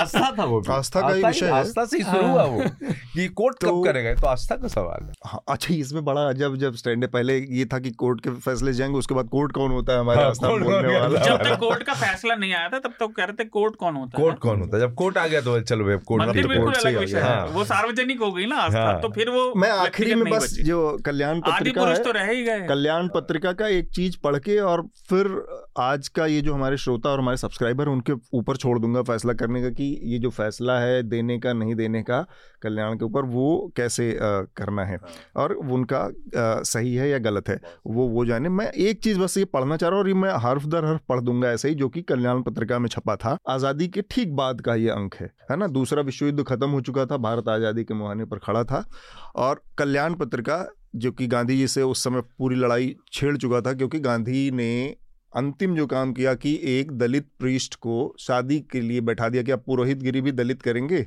और वो कन्यादान करेंगे। तो यहाँ से सारी लड़ाई शुरू हुई और उसने फिर फुल फ्लेजेड एक युद्ध छेड़ दिया था गांधी के खिलाफ और ये जो बहुत सारे तत्व मिलकर जो माहौल रच रहे थे उस माहौल का नतीजा था गांधी की हत्या और वो बात तो हमारी रहेगी अक्षय की जो उसके बाद जो राजनीति देश में बनी कि किस तरह हाँ। से आरएसएस और हिंदुत्व गांधी की हत्या की वजह से वो बड़ा हडल हो गया लाइन में मैं कह हाँ। दूँ कि जो राम मंदिर के लिए जो फंड पहला बना हम्म। वो हनुमान प्रसाद पोदार ने उन्नीस में रामलला के आने के बाद या उनको ज़बरदस्ती बैठाने के बाद में जब हुआ हाँ, में। उसके तुरंत बाद वो अयोध्या गए और पंद्रह सौ रुपए से फंड शुरू किया शुरू कर दिया उन्होंने। अब मैं ये पढ़ रहा हूँ ये कल्याण पत्रिका में छपा हुआ था और उससे आप अंदाज़ा लगा लीजिएगा कि किस तरफ़ किस दिशा में बढ़ रहा था गीता प्रेस। हम्म, नारी अंक से। हर एडोल्फ हिटलर की माता। हिटलर जननी इसका टाइटल था। हिटलर की माता के बारे में है ये। हिटलर के पिता सरकारी कर्मचारी थे और पेंशन पाकर वे अपने पैतृक व्यवसाय कृषि में लग गए थे। संपूर्ण जीवन उन्होंने कठोर परिश्रम में व्यतीत किया। उनका सरकारी नौकरी पर अनुराग था और उनकी इच्छा थी कि बेटा पढ़ लिख कर एडोल्फ सरकारी नौकर ही बने। एडोल्फ बच्चे ही थे। कि उनके पिता का देहांत हो गया। एडोल्फ हिटलर की माता पर गृह का संपूर्ण भार था। पति खेतों में काम करते थे और वो गृह का समस्त प्रबंध एवं बच्चे की देखभाल करती थी। उनका घर संपन्न नहीं था। कोई सेवक नहीं रखा जा सकता था। भोजन बनाना, बर्तन तथा कपड़े स्वच्छ करना, घर की स्वच्छता, पति की कृषि से प्राप्त धन की सुरक्षा, बीजों का संचय, प्रवृत्ति एवं स्वयं करती थी। मतलब ये वो काम है जो हर घर में यहाँ पर भारतीय समाज में भी स्त्रियाँ घर का ही वही काम करती हैं जो इनके बारे में। ये विशिष्ट क्यों है यहाँ पर? इसका ज़िक्र करना क्यों ज़रूरी है? मुझे नहीं समझ में आया। हाँ इसके अलावा वो बच्चे का पालन भी करती थी। अब कौन माता अपने बच्चे का नहीं करती? पति के देहांत के पश्चात उस पति पराणा नारी ने पति की इच्छा का अनुगमन करके पुत्र को पाठशाला भेजा। थोड़े ही दिनों में हिटलर अस्वस्थ हो गया क्योंकि उसका मन पढ़ाई में नहीं लगता था। डॉक्टरों ने सलाह दी कि बच्चे की पढ़ाई बंद कर दो। बच्चे की पढ़ाई बंद हो गई। विवश होकर उसे पाठशाला से अलग कर दिया गया। माता ने अपेक्षाकृत कम श्रम साध्य चित्रकला में उसको भेज दिया पुत्र को। आरंभिक जीवन में हिटलर एक अच्छा चित्रकार बन गया। इस कला की ओर अच्छा उनका मैंने तो ये उन बन गया नहीं लिखा है। उन्होंने लिखा बन गए। हिटलर एक अच्छे चित्रकार बने। इस कला की ओर उनका झुकाव था। हिटलर हिटलर की माता को पुत्र के भविष्य के संबंध में अच्छी आशा थी। बचपन से बालक को सिकंदर महान नेपोलियन बोनापार्टा, प्रभृति के चरित्र वो उन्हें सुनाया करती थी। जगत में सफलता की पूजा होती है, सफल मनुष्य सारे गुणों का भंडार माना जाता है और असफल सारे दोषों का। महान वीर और महान देशभक्त, संयमी हिटलर भी असफल होने के कारण ही आज लोगों में बदनाम हुए। वस्तुतः वस्तुतः वो एक आदर्श पुरुष ही थे। ये कल्याण ज्ञान और वैराग्य का मासिक? कल्याण। मासिक कल्याण। हिटलर के बारे में ये 1950 पचास पचास में अड़तालीस है शायद अड़तालीस है ये। अब ये पढ़ने के बाद आप समझ सकते हैं कि भक्ति कितनी बढ़ाई गई वैराग्य की ना और इनकी प्रेरणा और प्रेरणा कहाँ से ली जा रही थी। हाँ। और ये सारी चीज़ें जाके कि इतने सारे इन्फ्लुएंस हिटलर और फासिज्म से कहाँ से आ रहे थे उसमें ये कल्याण का एक छोटा सा योगदान उस समय की राजनीति में है। हम आज की चर्चा को यहाँ पर रोकेंगे और रिकमेंडेशन की प्रक्रिया पूरी करेंगे। सबसे पहले शार्दुल से। अच्छा तो तीन रिकमेंडेशन है मेरे इस हफ़्ते। पहला रिपोर्ट है न्यूज़ लॉन्ड्री पर प्रत्यूष की। जो मैनुअल स्कैवेंजिंग महिला ढूँढने वाले लोग हैं उनके लिए सरकार कहती बहुत कुछ है कि हो रहा है लेकिन असल में नहीं हो रहा है। तो उससे पढ़ें काफ़ी डिटेल में रिसर्च करी हुई रिपोर्ट है। दूसरी प्रतीक की एक रिपोर्ट है पिछले हफ़्ते आई थी कि सिंधिया भाजपा में चले तो गए हैं लेकिन नहीं भी गए हैं। उनकी वो महाराजगिरी उन्हें मुझे तो लगता है ले डूबेगी और डूबना भी चाहिए। आ, तीसरा है रियल लाइफ लोर। एक यूट्यूब पर चैनल है और उसमें उसने बताया है कि चाइना की असल में जो जियो दिक्कत क्या है। तो ये ये चैनल जो है ये अलग अलग विषयों पर एक सॉर्ट ऑफ़ एक्सप्लेनर में कहना सही शब्द नहीं होगा रिसर्च करता है। तो उसमें जियो पोलिटिकल इशू काफ़ी रहते हैं। तो चीन के लिए सबसे बड़ी समस्या है इस समय एनर्जी और कि वो उसको पूरी कैसे करे। सबके लिए? नहीं नहीं नहीं। हाँ। एनर्जी का जो उसका रास्ता है जो हम्म। हिंद महासागर से होके जाता है और फिर साउथ चाइना सी में और इसी वजह से वो इतनी धौस भी दिखाता है यहाँ। तो उसको वो सु, आ, मतलब सुलझाने के क्या क्या तरीके अपना रहा है और उसकी क्या क्या कमजोरियाँ हैं इस क्षेत्र में तो वो वीडियो पंद्रह बीस मिनट का है उसे देखिए वो काफ़ी अच्छा है। ठीक बात। अवदेश आपका रिकमेंडेशन मैंने पहले एक बार भी एक बार पहले भी रिकमेंड किया था लेकिन मैं कुछ पॉडकास्ट बाकी थे तो मैंने उनको पूरा किया तो मुझे लगता है बीबीसी हिंदी के पत्रकार हैं रवि प्रकाश। उनका पॉडकास्ट है कहानी ज़िंदगी की। उनको लंग्स कैंसर है और वो तो उनके जो पॉडकास्ट हैं बहुत बेहतरीन पॉडकास्ट है मुझे लगता है कि सुने जाने हम्म, चाहिए। ठीक बात है। अक्षय आप क्या रिकमेंड करेंगे? अभी तो हाल में दो किताबें आई हैं। एक हमारे बहुत पुराने हमारे सहयोगी रहे हुए टाइम्स ऑफ़ इंडिया में मनोज मिट्टा की। हम्म, हाँ कास्ट प्राइड हम्म। करके ज़बरदस्त किताब है और वो पहला वॉल्यूम है वो। जी जी। वो और वो एक वो बताता और वो बहुत सारी जैसे हम जिस तरह की बहस कर रहे थे वो बहुत सारे स्टीरियो टाइप कास्ट के बारे में तोड़ता है हम्म। जैसे कि ये कहना कि जो हम ब्राह्मण के खिलाफ इसलिए हो जाएँ क्योंकि वो ब्राह्मण कभी नीची जात के लिए और उनके लिए कुछ नहीं करेगा तो ये किताब ये भी दर्शाता है कि बहुत सारे केसेस में जो दलित समुदाय से थे और बड़े अहदे पे थे उन्होंने ज़्यादा जब मौका हुआ और जब उनको कुछ करना था और वो कर सकते थे तो उन्होंने एन मौके पे नहीं किया। और बहुत ऐसे केसेस हैं जिसमें और ये बहुत बढ़िया इतना बढ़िया रिसर्च किताब है पहला वॉल्यूम है ये दूसरा वॉल्यूम अगले साल आएगा और दूसरी किताब उसके पे काफ़ी चर्चा है आजकल काफ़ी चर्चा में वो अभिषेक चौधरी की वाजपेयी की किताब। क्या वो भी वो भी दो वॉल्यूम में आ रहा है और ये हम्म। बहुत बढ़िया वॉल्यूम है ये एक रिकमेंडेशन और, क्योंकि आज हमने इतनी सब बात की तो अपनी छाप हमेशा देनी चाहिए। तो मेरी पसंदीदा ऑल टाइम फेवरेट सीरीज़ में से एक है, वो ओरिजिनल कार्ल सेगन ने बनाई थी, फिर उसका हुआ था Cosmos a space time odyssey असल में ये सारी बिलीव जो मैं अपने विचार रखता हूँ सभी को पता है, ये तो बकवास है, देखिए। क्योंकि ऊपर कोई नहीं बैठा। तो, इंद्र के दरबार में अप्सराएँ नहीं नाच रही हैं ना बहत्तर हूरे मिलने वाली वो दरबार भी नहीं है ऊपर हाइड्रोजन ही है। बस। हाँ, और थोड़े बहुत मिनरल है और वहाँ न्यूक्लियर रिएक्टर चालू है वो। तो कॉस्मोस स्पेस टाइम ऑडिसी जिसे मैं लगभग साल में दो बार ज़रूर रिपीट देखता हूँ। वो देखिए उसका नया वर्जन क्योंकि उसके विजुअल्स थोड़े बेहतर हैं लेकिन कार्ल सेगन कार्ल सेगन थे वो साइंटिस्ट भी थे। नया वर्जन मतलब उसको रिस्टोर किया कुछ नील डिग्रास टाइसन ने फिर से उसको किया था क्योंकि टेक्नोलॉजी बदल गई थी नॉलेज अच्छा। बदल गई थी। इसको भी बारह तेरह साल हो गए हैं। इनफैक्ट। नील डिग्रास टाइसन बचपन में कार्ल सेगन से मिले थे और उन्होंने ऑटोग्राफ लिया था। और अब वो खुद भी लाइक लाइक एस्ट्रोफिजिसिस्ट हैं बहुत बड़े साइंस टॉकर भी हैं। ठीक बात। तो ये सब जानकारियाँ आपको शार्दुल के ज़रिए ही मिल जाती हैं जो साइंस वाली जो डीप कॉस्मोस टाइप। मुझे एस्ट्रोफिजिक्स अच्छी लगती है हाँ। खाली टाइम में डिस्ट्रेस करने के लिए। ठीक बात। मेरा रिकमेंडेशन दो है। एक तो एक फ़िल्म रिकमेंड करूँगा और एक अक्षय की किताब रिकमेंड नहीं करूँगा। अक्षय की किताब से रिलेटेड एक पॉडकास्ट है अमित वर्मा के साथ अक्षय मुकुल का तीन साल पहले आया था और उसमें इस पूरी आपको अगर समझना है इस पूरे मसले को गीता प्रेस के मसले को और उस समय आज़ादी की लड़ाई में गांधी जी के साथ रिश्तों को और गांधी जी की हत्या के प्रकरण को उसके बाद हिंदू कोड बिल को तमाम चीज़ों को समझना है तो वो पॉडकास्ट सुन डालिए अमित वर्मा के साथ है। यूट्यूब पर भी अवेलेबल है वो पॉडकास्ट। हम्म, तो सीन एंड अनसीन। हाँ, सीन एंड अनसीन हाँ। तो ये एक तो पॉडकास्ट रिकमेंड करूँगा मैं। और अक्षय यू आर देयर ना तो आपका इंसाइट भी है उसमें। तो आपको किताब के साथ वो सारी चीज़ें मिल जाएँगी। और मेरा दूसरा रिकमेंडेशन है एक फ़िल्म आप चूँकि भारत पाकिस्तान बंटवारे इन सब की जीत का ज़िक्र है तो खुशवंत सिंह की एक फ़िल्म में बड़ी मज़ेदार सी ट्रेजिक भी है ट्रेन टू पाकिस्तान वो फ़िल्म आ, आ, देख डालिए समय निकाल के। मौजूद है कई सारे ओ टी प्लेटफॉर्म पर भी। ये दो रिकमेंडेशन है इसके साथ ही अपनी आज की चर्चा को हम यहाँ पर रोकेंगे। अवधेश शार्दुल और अक्षय आप सबका बहुत बहुत शुक्रिया चर्चा में शामिल होने के लिए। और हमारे जो दर्शक हैं श्रोता हैं उन सब लोगों को भी बहुत बहुत शुक्रिया। धन्यवाद। धन्यवाद। न्यूज़ लॉन्ड्री के सभी पॉडकास्ट ट्विटर आई और दूसरे पॉडकास्ट प्लेटफॉर्म पे उपलब्ध हैं। खबरों को विज्ञापन के दबाव से आज़ाद रखें। न्यूज़ लॉन्ड्री को सब्सक्राइब करें।